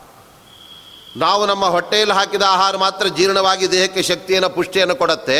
ಆದರೆ ನಾವು ಏನೆಲ್ಲ ಊಟ ಮಾಡ್ತೇವೆ ಅದರ ಪಕ್ಕದಲ್ಲಿ ಒಂದು ಬಾಕ್ಸ್ ಇಟ್ಕೊಂಡು ಅದರಲ್ಲೂ ಕೂಡ ಮೊದಲು ಒಂದಿಷ್ಟು ಪಾಯಸವನ್ನು, ಆ ನಂತರದಲ್ಲಿ ಸಾರುವನ್ನು, ಈ ಎಲ್ಲ ಪದಾರ್ಥಗಳನ್ನು ಹಾಕಿ ಮಾರನೇ ದಿವಸ ಆ ಡಬ್ಬಿ ಬಾಕ್ಸನ್ನು ನಾವು ತೆಗೆದು ನೋಡಿದರೆ ಅದೆಲ್ಲವೂ ಕೂಡ ಹಳಸಿ ಹೋಗಿರುತ್ತೆ. ಅದು ಅಲ್ಲಿ ಏನು ಕೂಡ ಬದಲಾವಣೆ ಆಗೋದೇ ಇಲ್ಲ. ಆ ಪದಾರ್ಥವೇ ಕೆಟ್ಟು ಹೋಗುತ್ತೆ. ನಮ್ಮ ದೇಹದಲ್ಲಿ ಹಾಕಿದ ಆ ಪದಾರ್ಥ ಎಲ್ಲ ಅದು ಜೀರ್ಣವಾಗಿ, ಅದು ರಕ್ತವಾಗಿ, ಮಾಂಸವಾಗಿ ನಮ್ಮ ದೇಹಕ್ಕೆ ಶಕ್ತಿ ಕೊಡ್ತಾ ಇದೆ ಅಂದರೆ ಇದೆಲ್ಲ ಯಾವುದರಿಂದ ನಡೀತಾ ಇದೆ? ನಮಗೆ ಆ ಆಹಾರವನ್ನು ಜೀರ್ಣ ಮಾಡ್ಕೊಳ್ಳಿಕ್ಕೆ ಸ್ವತಂತ್ರವಾಗಿ ಸಾಮರ್ಥ್ಯ ಇದೆಯಾ? ಯೌವನದಲ್ಲೇನೋ ನಾವೇ ಎಲ್ಲ ತಿಂದು ಬಿಡ್ತೇವೆ, ನಾವೇ ಜೀರ್ಣ ಮಾಡ್ಕೊಳ್ತೇವೆ ಅಂತ ನಮಗೆ ಭಾವನೆ ಇರಬಹುದು. ಆದರೆ ವಯಸ್ಸಾಗ್ತಾ ಬಂತು ಅಂದರೆ ನಾವು ಉಂಡ ಅನ್ನ ಜೀರ್ಣವಾಗೋದಿಲ್ಲ, ಅದನ್ನು ಬಾಯಲ್ಲಿ ಹಾಕ್ಕೊಂಡ್ರೆ ಗಂಟಲ ಒಳಗಡೆ ನಮಗೆ ಅದು ಇಳಿಯೋದಿಲ್ಲ ಹಾಗಾದ್ರೆ ಆ ಎಲ್ಲ ದೇಹದಲ್ಲಿ ವ್ಯಾಪಾರವನ್ನು ಅಲ್ಲಿ ನಡೆಸ್ತಕ್ಕಂಥದ್ದು ಯಾರು ಅಂದರೆ ಭಗವಂತನೇ ಆ ವ್ಯಾಪಾರವನ್ನು ಮಾಡುತ್ತಾ ಇದ್ದಾನೆ. ಆದ್ದರಿಂದ ಈ ಥರ ಭಗವಂತನನ್ನು ನಮ್ಮ ಪಿಂಡಾಂಡದಲ್ಲಿ ಚಿಂತನೆ ಮಾಡತಕ್ಕಂಥದ್ದೇನಿದೆ ಅದೇ ನಿಜವಾದ ಭಗವಂತನ ಒಂದು ಧ್ಯಾನವಾಗ್ತಾ ಇದೆ. ಮಹಾಲಕ್ಷ್ಮೀ ದೇವಿಯು ಕೂಡ ಬಗೆ ಬಗೆಯ ನೂತನವ ಕಾಣುತ ಮಿಗೆ ಹರುಷದಿಂ ಪೊಗಳಿ ಹಿಗ್ಗುವ ಅಂತ ಹೇಳ್ತಾ ಇದ್ದಾರೆ ಜಗನ್ನಾಥದಾಸರು. ಆ ಲಕ್ಷ್ಮೀದೇವಿಯ ನಿರಂತರ ಕೆಲಸವೇನು ಅಂದರೆ ಭಗವಂತನ ಒಂದು ಗುಣವನ್ನು ತೆಗೆದುಕೊಂಡ್ರೆ ಆ ಗುಣದ ಬೇರೆ ಬೇರೆ ಮಹಿಮೆ ಎಂತಾದ್ದು ಅಂತ ಚಿಂತನೆ ಮಾಡ್ತಾಳೆ. ಅವನ ಕ್ರಿಯೆಗಳನ್ನು, ವ್ಯಾಪಾರಗಳನ್ನು ಆ ರೀತಿಯಾಗಿ ಚಿಂತನೆ ಮಾಡ್ತಾ ಇರ್ತಾಳೆ. ಅಷ್ಟು ಮಾತ್ರವಲ್ಲ, ಯಾವುದೇ ಸಂದರ್ಭದಲ್ಲೂ ಕೂಡ ಹುಟ್ಟಿಸಿದ ಒಂದು ಸಣ್ಣ ಕ್ರಿಮಿ ಕೀಟಗಳಿಗೂ ಕೂಡ ಆಹಾರದ ಕೊರತೆಯಾಗದಂತೆ ಭಗವಂತ ಅವಳಿಗೆ ಸರಿಯಾದ ಸಮಯದಲ್ಲಿ ಆಹಾರವನ್ನು ಕೂಡ ಕೊಟ್ಟು ಅವುಗಳಿಗೆ ಸ್ಥಿತಿಯನ್ನು, ಸಂರಕ್ಷಣೆಯನ್ನು ಕೂಡ ಭಗವಂತ ಮಾಡ್ತಾ ಇದ್ದ ಒಮ್ಮೆ ನಾರದ ಮಹರ್ಷಿಗಳೇ ಭಗವಂತ ಎಲ್ಲ ಜೀವಿಗಳಿಗೆ ಹೇಗೆ ಆಹಾರ ಕೊಡ್ತಾನೆ, ಅದನ್ನು ನೋಡಬೇಕು, ಪರೀಕ್ಷೆ ಮಾಡಬೇಕು ಅಂತ ಒಂದು ವಿರಿ ಇರುವೆಯನ್ನು ಒಂದು ಬಾಕ್ಸಲ್ಲಿ ಹಾಕಿ ಅದನ್ನು ಮುಚ್ಚಿ ಮುಚ್ಚಿ ಇಟ್ಕೊಂಡ್ಬಿಟ್ರಂತೆ. ಈ ಇರುವೆ ಹೇಗೆ ಆಹಾರ ತಿನ್ನತ್ತೆ ನೋಡೋಣ. ಅದಕ್ಕೆ ಆಹಾರ ಯಾರು ತಂದು ಹಾಕದೆ ಹೋದರೆ ಅದು ಸತ್ತೇ ಹೋಗಿಬಿಡತ್ತೆ. ಅದರ ಆಯುಷ್ಯ ಇದ್ದರೆ ಅದು ಬದುಕಬೇಕಾದ್ರೆ ಅದಕ್ಕೆ ಆಹಾರ ಕೊಡೋರು ಯಾರು ನೋಡೋಣ ಅಂತ ಎರಡು ಗಂಟೆ ಹಾಗೆ ಅದನ್ನು ಮುಚ್ಚಿಟ್ಟು ಬಿಟ್ಟರು ಆನಂತರದಲ್ಲಿ ಇರುವೆ ಸತ್ತಿದೆಯೋ ಏನಿದೆಯೋ ನೋಡೋಣ ಅಂತ ಬಾಕ್ಸ್ ತೆಗೆದರೆ ಅದರ ಒಳಗಡೆ ಒಂದು ಸಣ್ಣ ಆ ಒಂದು ಸಕ್ಕರೆ ಕಣವನ್ನು ಬಾಯಲ್ಲಿ ಇಟ್ಕೊಂಡು ಅದು ಚಿಪ್ತಾಯಿತು ಹಾಗಾದರೆ ಭಗವಂತ ಅದಕ್ಕೂ ಕೂಡ ಆಹಾರವನ್ನು ಅಲ್ಲಿ ಒದಗಿಸಿಕೊಟ್ಬಿಡ್ತಾ ಇದ್ದಾನೆ. ತನ್ನ ದಿವ್ಯವಾದ ಶಕ್ತಿಯಿಂದ ಅಷ್ಟು ಮಾತ್ರವಲ್ಲ ಕಲ್ಲಿನ ಮಧ್ಯದ ಒಳಗಡೆ ಕಪ್ಪೆಗಳು ಹುಟ್ಕೊಳ್ತಾ ಇರತ್ತೆ. ಇದು ನಿಜವಾಗಲೂ ಕೂಡ ವಿಜ್ಞಾನಕ್ಕೆ ದೊಡ್ಡ ಆಶ್ಚರ್ಯ. ಏಕೆಂದರೆ ಯಾವುದೇ ಒಂದು ಪ್ರಾಣಿ ಹುಟ್ಟಬೇಕಾದ್ರೆ ಇನ್ನೊಂದು ಚೇತನ ವ್ಯಕ್ತಿ ಇರಬೇಕು. ಆದರೆ ಕಲ್ಲಿನ ಮಧ್ಯದಲ್ಲಿ ಒಂದು ಕಪ್ಪೆ ಹುಟ್ಟಿ ಅಲ್ಲೇ ನೀರನ್ನು ಅದು ಕುಡಿದುಕೊಂಡು ಹಲವು ಕಾಲ ಕಾಲ ಅದು ಜೀವನ ಅಲ್ಲಿ ಮಾಡ್ತಾ ಇದೆ ಕಲ್ಲಿನ ಒಳಗಡೆ ಅಂದರೆ ಅದಕ್ಕೆ ಆಹಾರ ಯಾರು ಕೊಡ್ತಾ ಇದ್ದಾರೆ? ಅದು ಭಗವಂತನೇ. ಆದ್ದರಿಂದ ನಮ್ಮ ಆಹಾರವನ್ನು ನಾವೇ ದಕ್ಕಿಸ್ಕೊಂಡ್ಬಿಡ್ತೇವೆ. ಅದೆಲ್ಲ ನಮ್ಮ ಪ್ರಯತ್ನದಿಂದಲೇ ಬರುತ್ತೆ ಅಂತ ನಾವು ಭಾವನೆ ಮಾಡ್ತಾ ಇರ್ತೇವೆ. ಆದರೆ ನಿಜವಾಗ್ಲೂ ಕೂಡ ಭಗವಂತ ನಮಗೆ ಆ ಎಲ್ಲ ಪ್ರಾಣಿಗಳಿಗೂ ಕ್ರಿಮಿಕೀಟಗಳಿಗೆ ಆಹಾರವನ್ನು ಕೊಡತಕ್ಕಂಥವನಾದ್ದರಿಂದ ಆ ರೀತಿ ಭಗವಂತನ ವ್ಯಾಪಾರವನ್ನು, ಆ ಪ್ರಕ್ರಿಯೆಯನ್ನು ನಾವು ತಿಳಿಯಬೇಕು. ಅದಕ್ಕೆ ಶುಕ್ರಗ್ರಹದ ಒಂದು ಅನುಗ್ರಹ ನಮಗೆ ಬೇಕು ಎಂಬುದನ್ನು ತಿಳಿಸ್ತಾ ಇದ್ದಾರೆ. ಕವಿಕುಲೋತ್ತಂಸ ಭಾರ್ಗವ ಬೇಡಿಕೊಂಬೆ, ಭಾಗವತ ಭಾರತವೇ ಮೊದಲಾದ ಮೊದಲಾದ ಶಾಸ್ತ್ರಗಳ ಶ್ರವಣ ಸುಖವೆನಗೆ ಕರುಣಿಸು ಅಂತ ಇದ್ದಾರೆ. ಮುಂದೆ ನಮಗೆ ಶುಕ್ರನೇ ನಮಗೆ ಒಳ್ಳೆ ಶಾಸ್ತ್ರಜ್ಞಾನವನ್ನು ಕೊಡಬೇಕು ಅಂತ ಹೇಳ್ತಾ ಇದ್ದಾರೆ. ಆದ್ದರಿಂದ ಅದರಲ್ಲಿ ಕವಿಕುಲೋತ್ತಂಸ ಅಂತ ಇದ್ದಾರೆ. ಕವಿಗಳು ಅಂತಂದರೆ ಜ್ಞಾನಿಗಳು. ಕವಿ ಅಂತ ಹೇಳಿದ್ರೆ ಕಾವ್ಯವನ್ನು ರಚನೆ ಮಾಡ್ತಕ್ಕಂಥವರನ್ನು ಕವಿ ಅಂತ ಕರೀತಾರೆ. ಆದರೆ ನಿಜವಾಗಲೂ ಕೂಡ ಈ ಮಹಾಭಾರತ, ಭಾಗವತ ಮುಂತಾದ ಮಹಾಕಾವ್ಯಗಳನ್ನು ಮೊಟ್ಟ ಮೊದಲ ರಚನೆ ಮಾಡಿದಂತಹ ವೇದವ್ಯಾಸ ದೇವರೇ, ಅವರ ಕವಿಗಳು, ಜ್ಞಾನಿಗಳಾಗಿದ್ದಾರೆ. ಆದ್ದರಿಂದ ಅವರಂತೆ ಆ ಜ್ಞಾನಿಗಳಾಗಿರತಕ್ಕಂಥವರು ಇದು ಶುಕ್ರಾಚಾರ್ಯರಾಗಿದ್ದಾರೆ. ಅವರಿಗೆ ಎಲ್ಲವೂ ಕೂಡ ಗೊತ್ತಿದೆ. ಶುಕ್ರ ನೀತಿ ಅಂತ ಒಂದು ಶಾಸ್ತ್ರ ಗ್ರಂಥವನ್ನು ರಚನೆ ಮಾಡಿದಂಥವರೇ ಶುಕ್ರಾಚಾರ್ಯ ಹೇಗೆ ನಾವು ಸಂಪತ್ತನ್ನೆಲ್ಲ ಗಳಿಸಬೇಕು ಇದರ ಬಗ್ಗೆ ಅದೆಲ್ಲವನ್ನು ಅವರು ನಮಗೆ ತಿಳಿಸ್ಕೊಡ್ತಾ ಇದ್ದಾರೆ. ಅದಕ್ಕೋಸ್ಕರ ಅಂತಹ ಕವಿಕುಲೋತ್ತಂಸ ಕವಿಗಳ ಗುಂಪಿನಲ್ಲೇ ನೀವು ಅತ್ಯಂತ ಶ್ರೇಷ್ಠರಾಗಿದ್ದೀರಾ ಶುಕ್ರಾಚಾರ್ಯರೇ. ಮತ್ತು ಭಾರ್ಗವ ಬೇಡಿಕೊಂಬೆ ಭಾಗವತ ಭಾರತವೇ ಮೊದಲಾದ ಶಾಸ್ತ್ರಗಳ ಶ್ರವಣವೆನಗೆ ಕರುಣಿಸು. ಅಂತಹ ಶುಕ್ರನಲ್ಲಿ ನಾವು ಕೇಳಬೇಕಾದದ್ದೇನು ಅಂದರೆ ನಮಗೆ ಮಹಾಭಾರತಾದಿ ಭಾಗವತ ಗ್ರಂಥಗಳ ಜ್ಞಾನವನ್ನು ಕೊಡುವಂಥ ಆ ಶುಕ್ರನನ್ನು ನಾವು ಕೇಳಬೇಕು. ಆವಾಗ ಶುಕ್ರಾಚಾರ್ಯರ ಎಲ್ಲ ಜ್ಞಾನವನ್ನು ನಮಗೆ ಕೊಡ್ತಾರೆ. ನಮಗೆ ಮೊದಲನೆಯದಾಗಿ ಭಗವಂತನ ಮಹಿಮೆಯನ್ನು ತಿಳಿಸ್ತಕ್ಕಂಥ ಗ್ರಂಥ ಅಂದರೆ ಅದು ಭಾಗವತ. ವೇದವ್ಯಾಸ ದೇವರೇ ರಚನೆ ಮಾಡಿ ಭಗವಂತನ ಹಲವು ಅವತಾರಗಳನ್ನು ಅದರಲ್ಲಿ ನಮಗೆ ತಿಳಿಸ್ಕೊಟ್ಟಿದ್ದಾರೆ. ಅಂತಹ ಭಾಗವತವನ್ನು ಅವಶ್ಯವಾಗಿ ನಾವು ಶ್ರವಣ ಮಾಡಿದರೆ ಅದು ನಮ್ಮನ್ನು ಸಂಸಾರದಿಂದ ಅದು ಬಿಡುಗಡೆ ಮಾಡಿಬಿಡ್ತಾ ಇದೆ. ಆದ್ದರಿಂದ ಅಂತಹ ಭಾಗವತವನ್ನು ಕೇಳೋದಕ್ಕೆ ನಮಗೆ ಶುಕ್ರ ಆ ಅವಕಾಶವನ್ನು ಮಾಡಿಕೊಡಲಿ. ಮತ್ತು ಮಹಾಭಾರತ. ಭಾರತ ಗ್ರಂಥವನ್ನು ಕೂಡ ವೇದವ್ಯಾಸ ದೇವರೇ ರಚನೆ ಮಾಡಿ ಅದು ಮುಂದೆ ನಡೆಯುತ್ತಾ ನಡೆಯಬೇಕಿರುವ ಘಟನೆಯನ್ನು ಅವರು ಮುಂಚಿತವಾಗಿಯೇ ತಾವು ಅವತಾರ ಮಾಡಿ ಅದನ್ನೆಲ್ಲ ತಮ್ಮ ದಿವ್ಯ ದೃಷ್ಟಿಯಿಂದ ಕಂಡುಕೊಂಡು ಮಹಾಭಾರತವನ್ನು ರಚನೆ ಮಾಡಿದ್ದಾರೆ. ಆದ್ದರಿಂದ ಮಹಾಭಾರತ ರಚನೆ ಮಾಡಿದ್ದರಿಂದ ವೇದವ್ಯಾಸ ದೇವರು ಸರ್ವಜ್ಞರೇ ಅಂತ ಮಧ್ವಾಚಾರ್ಯ ಹೇಳ್ತಾರೆ. ಅದು ಹೇಗೆ ಅಂದರೆ ಒಂದು ಲಕ್ಷ ಶ್ಲೋಕಗಳು ಅದರಲ್ಲಿ ಇದೆ ಅಂತ ಇದ್ದಾರೆ. ಆದರೆ ಬೇರೆ ಕವಿಗಳು ಕೂಡ ಲಕ್ಷ ಶ್ಲೋಕಗಳನ್ನು ರಚನೆ ಮಾಡಿದ್ದಿದೆ. ಅವರೇನು ಸರ್ವಜ್ಞರಲ್ಲ, ಇವರು ಹೇಗೆ? ಅದಕ್ಕೆ ಮಧ್ವಾಚಾರ್ಯ ಹೇಳ್ತಾ ಇದ್ದಾರೆ. ವಾದಿರಾಜ ಸ್ವಾಮಿಗಳು ಕೂಡ ಅವರ ಮಾತನ್ನು ವಿವರಣೆ ಮಾಡ್ತಾ ಹೇಳ್ತಾ ಇದ್ದಾರೆ. ವೇದವ್ಯಾಸ ದೇವರು ನಡೆದು ಹೋದ ಯಾವುದೋ ಕಥೆಯನ್ನು ಆಧರಿಸಿ ಅವರು ಕಾವ್ಯವನ್ನು ರಚನೆ ಮಾಡಿದ್ದಲ್ಲ. ಅವರು ದ್ವಾಪರ ಯುಗದಲ್ಲಿ ಅವತಾರ ಮಾಡಿದಾಗ ಇನ್ನೂ ಕೂಡ ಕುರುಕುಲವೇ ಹುಟ್ಟಿದ್ದಿಲ್ಲ. ದುರ್ಯೋಧನ ಇತ್ಯಾದಿಗಳೇ ಅವರೆಲ್ಲ ಹುಟ್ಟಿರೋರಿಲ್ಲ ಆ ಸಂದರ್ಭದಲ್ಲಿ ವೇದವ್ಯಾಸ ದೇವರು ತಾವು ಮೊದಲು ಅವತಾರ ಮಾಡಿ, ಮುಂದೆ ನಡೆಯಲಿರ್ತಕ್ಕಂತಹ ಎಲ್ಲ ವಂಶಾವಳಿಗಳನ್ನು ತಾವೇ ಮೊದಲೇ ಅದನ್ನು ರಚನೆ ಮಾಡಿ ಬರೆದಿಟ್ಬಿಟ್ಟಿದ್ದಾರೆ. ಅದಕ್ಕನುಗುಣವಾಗಿ ಎಲ್ಲವೂ ಕೂಡ ನಡೆದಿದೆ. ಹಾಗಾದರೆ ಭವಿಷ್ಯತ್ತನ್ನು ಅವರು ಹೇಳುವ, ಆ ಅಚ್ಚುಕಟ್ಟಾಗಿ, ಕರಾರುವಾಕ್ಕಾಗಿ ಹೇಳುವ ಸಾಮರ್ಥ್ಯವನ್ನು ಪಡೆದದ್ದರಿಂದ ಆ ಹಿನ್ನೆಲೆಯಲ್ಲಿ ಅವರನ್ನು ಅಲ್ಲಿ ವಿಶೇಷವಾಗಿ ಸರ್ವಜ್ಞರು ಅಂತ ನಾವು ಗುರುತಿಸೋದಕ್ಕಾಗತ್ತೆ. ಆದ್ದರಿಂದ ಅಂತಹ ಭಾರತ, ಅದು ವೇದವ್ಯಾಸ ದೇವರ ಅದ್ಭುತವಾದ ರಚನೆ. ಅಂತಹ ಆ ಭಾರತವನ್ನು ಕೂಡ ನಾವು ಓದಿದಾಗ ನಾವು ಭಾರತೀಯರಾಗಿದ್ದಕ್ಕೆ ಸಾರ್ಥಕತೆ ಬರುತ್ತೆ. ಅದು ಬಿಟ್ಟು ನಾವು ಭಾರತೀಯರು ಹೇಳೋದಕ್ಕೇನೋ ಹೌದು, ಆದರೆ ಮಹಾಭಾರತ ನಮಗೆ ಗೊತ್ತಾ ಅಂದರೆ ನಮಗೆ ಮಹಾಭಾರತದ ಕಥನಗಳೇ ಗೊತ್ತಿಲ್ಲ ಅಂತಾಗತ್ತೆ. ಆ ಹಿನ್ನೆಲೆಯಲ್ಲಿ ಭಾರತ ಅರ್ಥವನ್ನು ಕೂಡ ನಮಗೆ ಅಲ್ಲಿ ತಿಳಿಸಿಕೊಡಲಿ, ಅದು ಶುಕ್ರ ಗುರು ಎಂಬುದಾಗಿ ಇಲ್ಲಿ ಕೇಳ್ತಾ ಇದ್ದಾರೆ. ಮತ್ತು ಮಧ್ವಾಚಾರ್ಯರು ಹೇಳ್ತಾ ಇದ್ದಾರೆ, ನೋಡಿ ಮಹಾಭಾರತ ಅಂದರೆ ಸುಲಭವಾದ ಗ್ರಂಥ ಅಲ್ಲ, ಅದೆಲ್ಲ ಸ್ತ್ರೀಯರಿಗೆ, ಶೂದ್ರರಿಗೆ, ಬ್ರಹ್ಮಬಂಧುಗಳಿಗೆಲ್ಲ ರಚನೆಯಾಗಿದ್ದರೂ ಕೂಡ ಆ ಮಹಾಭಾರತವನ್ನು ವೇದವ್ಯಾಸ ದೇವರೇ ಚೆನ್ನಾಗಿ ಬಲ್ಲರೇ ಹೊರತಾಗಿ ಉಳಿದವರಿಗೆಲ್ಲ ಅದು ಸುಲಭವಾಗಿ ಅರ್ಥ ಆಗಲ್ಲ. ಯಾಕೆ ಅಂದರೆ ಮಹಾಭಾರತದಲ್ಲಿ ಎಂಟು ಸಾವಿರದ ಎಂಟುನೂರು ಕೂಟ ಶ್ಲೋಕಗಳನ್ನು ವೇದವ್ಯಾಸದೇವರು ರಚನೆ ಮಾಡಿದ್ದಾರೆ. ಕೂಟ ಶ್ಲೋಕಗಳು ಅಂದರೆ ಅದು ಮೇಲುನೋಟಕ್ಕೆ ಏನು ನಮಗೆ ಅರ್ಥವಾಗೋದೇ ತುಂಬ ಜ್ಞಾನಿಗಳ ಉಪದೇಶದಿಂದ ಮತ್ತು ಬೇರೆ ಬೇರೆ ಅಮರಕೋಶ ವ್ಯಾಖ್ಯಾನ ಅವುಗಳೆಲ್ಲ ಇಟ್ಕೊಂಡ್ರೆ ನಮಗೆ ಅರ್ಥವಾಗ್ತಾ ಇರುತ್ತೆ. ಅಂತಹ ಎಂಟು ಸಾವಿರದ ಎಂಟುನೂರು ಕೂಟ ಶ್ಲೋಕಗಳನ್ನು ರಚನೆ ಮಾಡಿ ಆ ಗಣಪತಿ ಆ ಗ್ರಂಥವನ್ನು ಬರೆಯುವಾಗ ಅವನ ಬುದ್ಧಿಗೂ ಕೂಡ ಕಸರತ್ತು ಕೊಡುವ ರೀತಿಯಲ್ಲಿ ವೇದವ್ಯಾಸ ದೇವರು ಆ ಗ್ರಂಥವನ್ನು ರಚನೆ ಮಾಡಿಬಿಟ್ಟಿದ್ದಾರೆ. ಆದ್ದರಿಂದ ಅಂತಹ ಮಹಾಭಾರತವನ್ನು ಕೂಡ ಅವಶ್ಯವಾಗಿ ನಾವು ಓದಿದಾಗಲೇ, ಅದರಿಂದ ಭಗವಂತನ ಮಹಿಮೆ ನಮಗೆ ಗೊತ್ತಾಗುತ್ತೆ. ಏಕೆಂದರೆ ಭಾರತ ಅದು ಮೂಲತಃ ಕೌರವ ಪಾಂಡವರ ಒಂದು ದ್ವಂದ್ವ ಯುದ್ಧ ಜಗಳದ ಬಗ್ಗೆ ಅದು ಹೇಳಿದೆ ಅಂತ ನಮ್ಗೆ ಅನಿಸಿದರೂ ಕೂಡ ಹೆಜ್ಜೆ ಹೆಜ್ಜೆಗೂ ಕೂಡ ಪಾಂಡವರನ್ನು ಭಗವಂತ ಹೇಗೆ ರಕ್ಷಣೆ ಮಾಡಿದ್ದಾನೆ. ಅವರಿಗೆ ತಾನು ಆಪತ್ಕಾಲದಲ್ಲಿ ಬಂದು ವಿಶೇಷವಾದ ಅನುಗ್ರಹವನ್ನು ಹೇಗೆ ಮಾಡಿದ್ದಾನೆ, ಅದೆಲ್ಲ ಪಾಂಡವರ ಮೇಲೆ ಭಗವಂತನಿಗೆ, ಭಗವಂತನಿಗಿರುವಂತಹ ಪ್ರೀತಿ ಅದೆಲ್ಲವನ್ನು ಕೂಡ ಬಹಳ ಚೆನ್ನಾಗಿ ಮಹಾಭಾರತ ನಮಗೆ ತಿಳಿಸಿಕೊಡುತ್ತಾದ್ದರಿಂದ ಆ ಹಿನ್ನೆಲೆಯಲ್ಲಿ ಕೃಷ್ಣನ ಮಹಿಮೆ ನಮಗೆ ಗೊತ್ತಾಗಬೇಕಾದರೆ ಅದು ಮಹಾಭಾರತವನ್ನು ಚೆನ್ನಾಗಿ ಅಧ್ಯಯನ ಮಾಡಬೇಕು. ಅದಕ್ಕೆ ನಮ್ಮ ಜಗನ್ನಾಥದಾಸರು ಹೇಳ್ತಾ ಇದ್ದಾರೆ ನೋಡಿ ಭೀಷ್ಮಾಚಾರ್ಯರ ಬಾಯಿಂದ ಭಗವಂತ ಕೃಷ್ಣ ಅವನು ಸ್ತೋತ್ರವನ್ನು ಮಾಡಿಸ್ಕೊಂಡ, ಅದು ಅವನ ದೊಡ್ಡ ಮಹಿಮೆ ಅಂತ ಹೇಳ್ತಾ ಇದ್ದಾರೆ.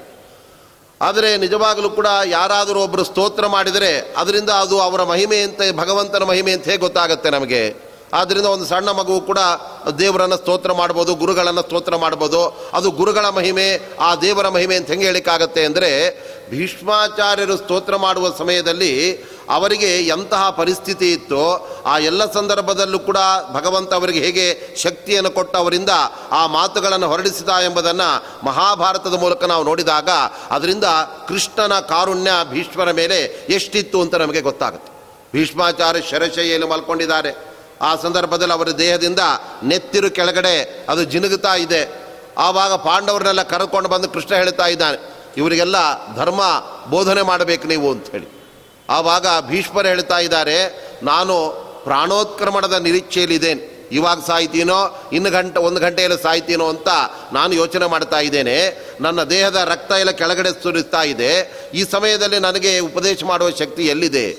ಅದರಲ್ಲೂ ನೀನು ಎದುರುಗಡೆ ಇದ್ದರೆ ನನ್ನ ಮಾತೆಲ್ಲ ತೊದಲಿಕ್ಕೆ ಶುರುವಾಗುತ್ತೆ. ನೀನು ಮಹಾಜ್ಞಾನಿ ಸರ್ವಜ್ಞ ಮೂರ್ತಿ ನೀನು ನಿನ್ನೆದುರುಗಡೆ ನಾನೇನಾದರೂ ಮಾತನಾಡಲಿಕ್ಕೆ, ಸ್ತೋತ್ರ ಮಾಡಲಿಕ್ಕೆ ಆಗತ್ತಾ? ಅವರಿಗೆ ಧರ್ಮ ಹೇಳಲಿಕ್ಕೆ ಆಗತ್ತಾ? ಆಗೋದಿಲ್ಲ.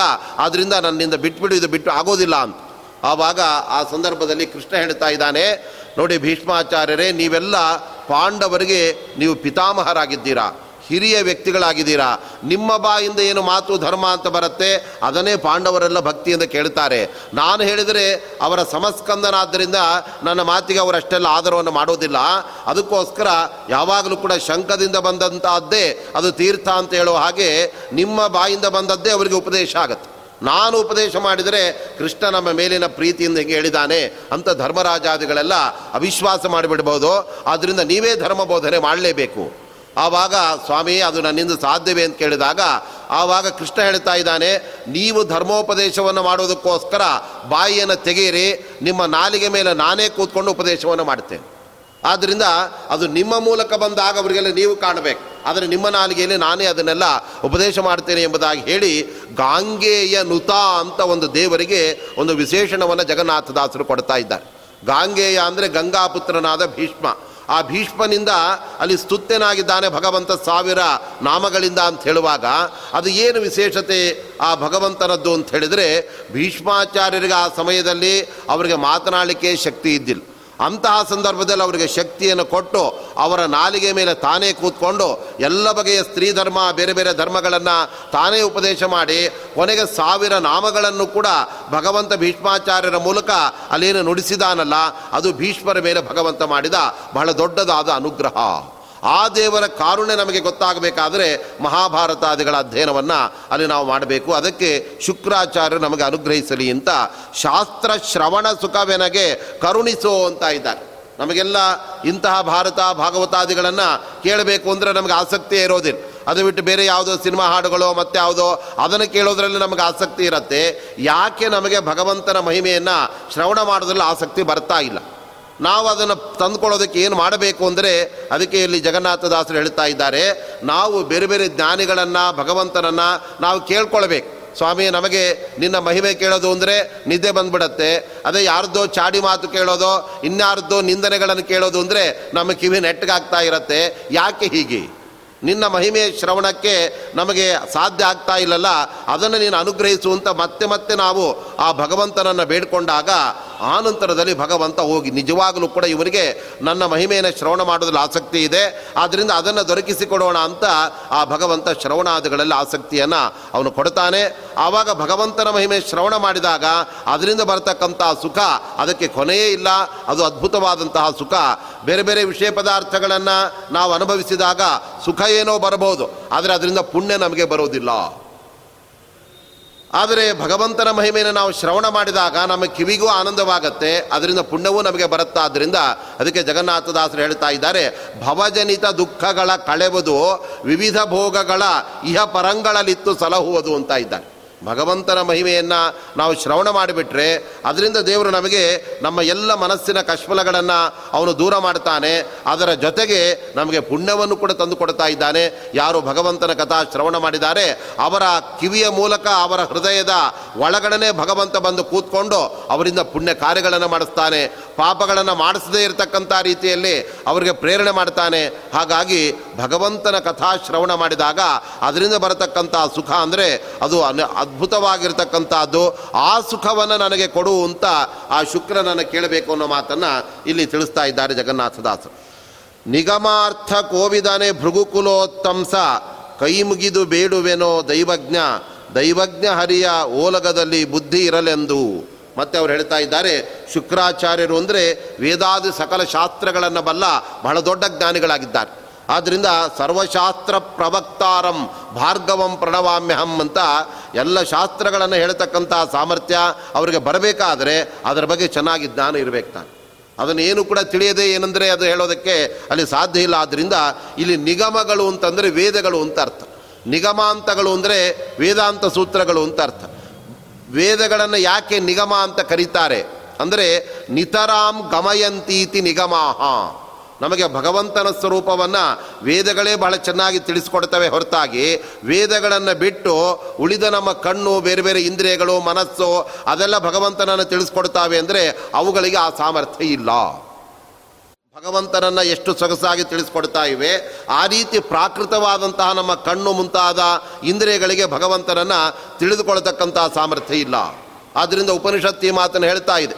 ನಾವು ದೇವರನ್ನು ದೇವಸ್ಥಾನದಲ್ಲಿ ನೋಡ್ತೇವೆ, ಕಣ್ಣಿನಿಂದ ದೇವರನ್ನು ನೋಡಿ ಅದರಿಂದ ಅವನನ್ನು ತಿಳ್ಕೊಳ್ತಾ ಇದ್ದೇವಲ್ಲ, ಭಗವಂತನ ಅರಿವು ನಮಗೆ ಕಣ್ಣಿನಿಂದ ಬರುತ್ತಲ್ಲ ಅಂತ ಕೇಳಿದರೆ ಅದಕ್ಕೆ ಉಪನಿಷತ್ತು ಹೇಳ್ತಾ ಇದೆ ನತತ್ರ ಚಕ್ಷುರ್ಗಚ್ಛತಿ, ನ ಮನಃ ನೇಂದ್ರಿಯಾಣಿ ವೇದ ಶೈವ ಏನಂ ವೇದಯಂತಿ ಅಂತ ಬಹಳ ಸ್ಪಷ್ಟವಾಗಿ ಉಪನಿಷತ್ತು ಹೇಳ್ತಾಯಿ ನಾವು ಕಣ್ಣುಗಳಿಂದ ಭಗವಂತನನ್ನು ತಿಳ್ಕೊಳ್ಳೋದೇನು ಅಂದರೆ ಅದು ಭಗವಂತನನ್ನಲ್ಲ, ಭಗವಂತನ ಮನೆಯನ್ನು ನಾವು ನೋಡ್ತೇವೆ ಅಷ್ಟೇ.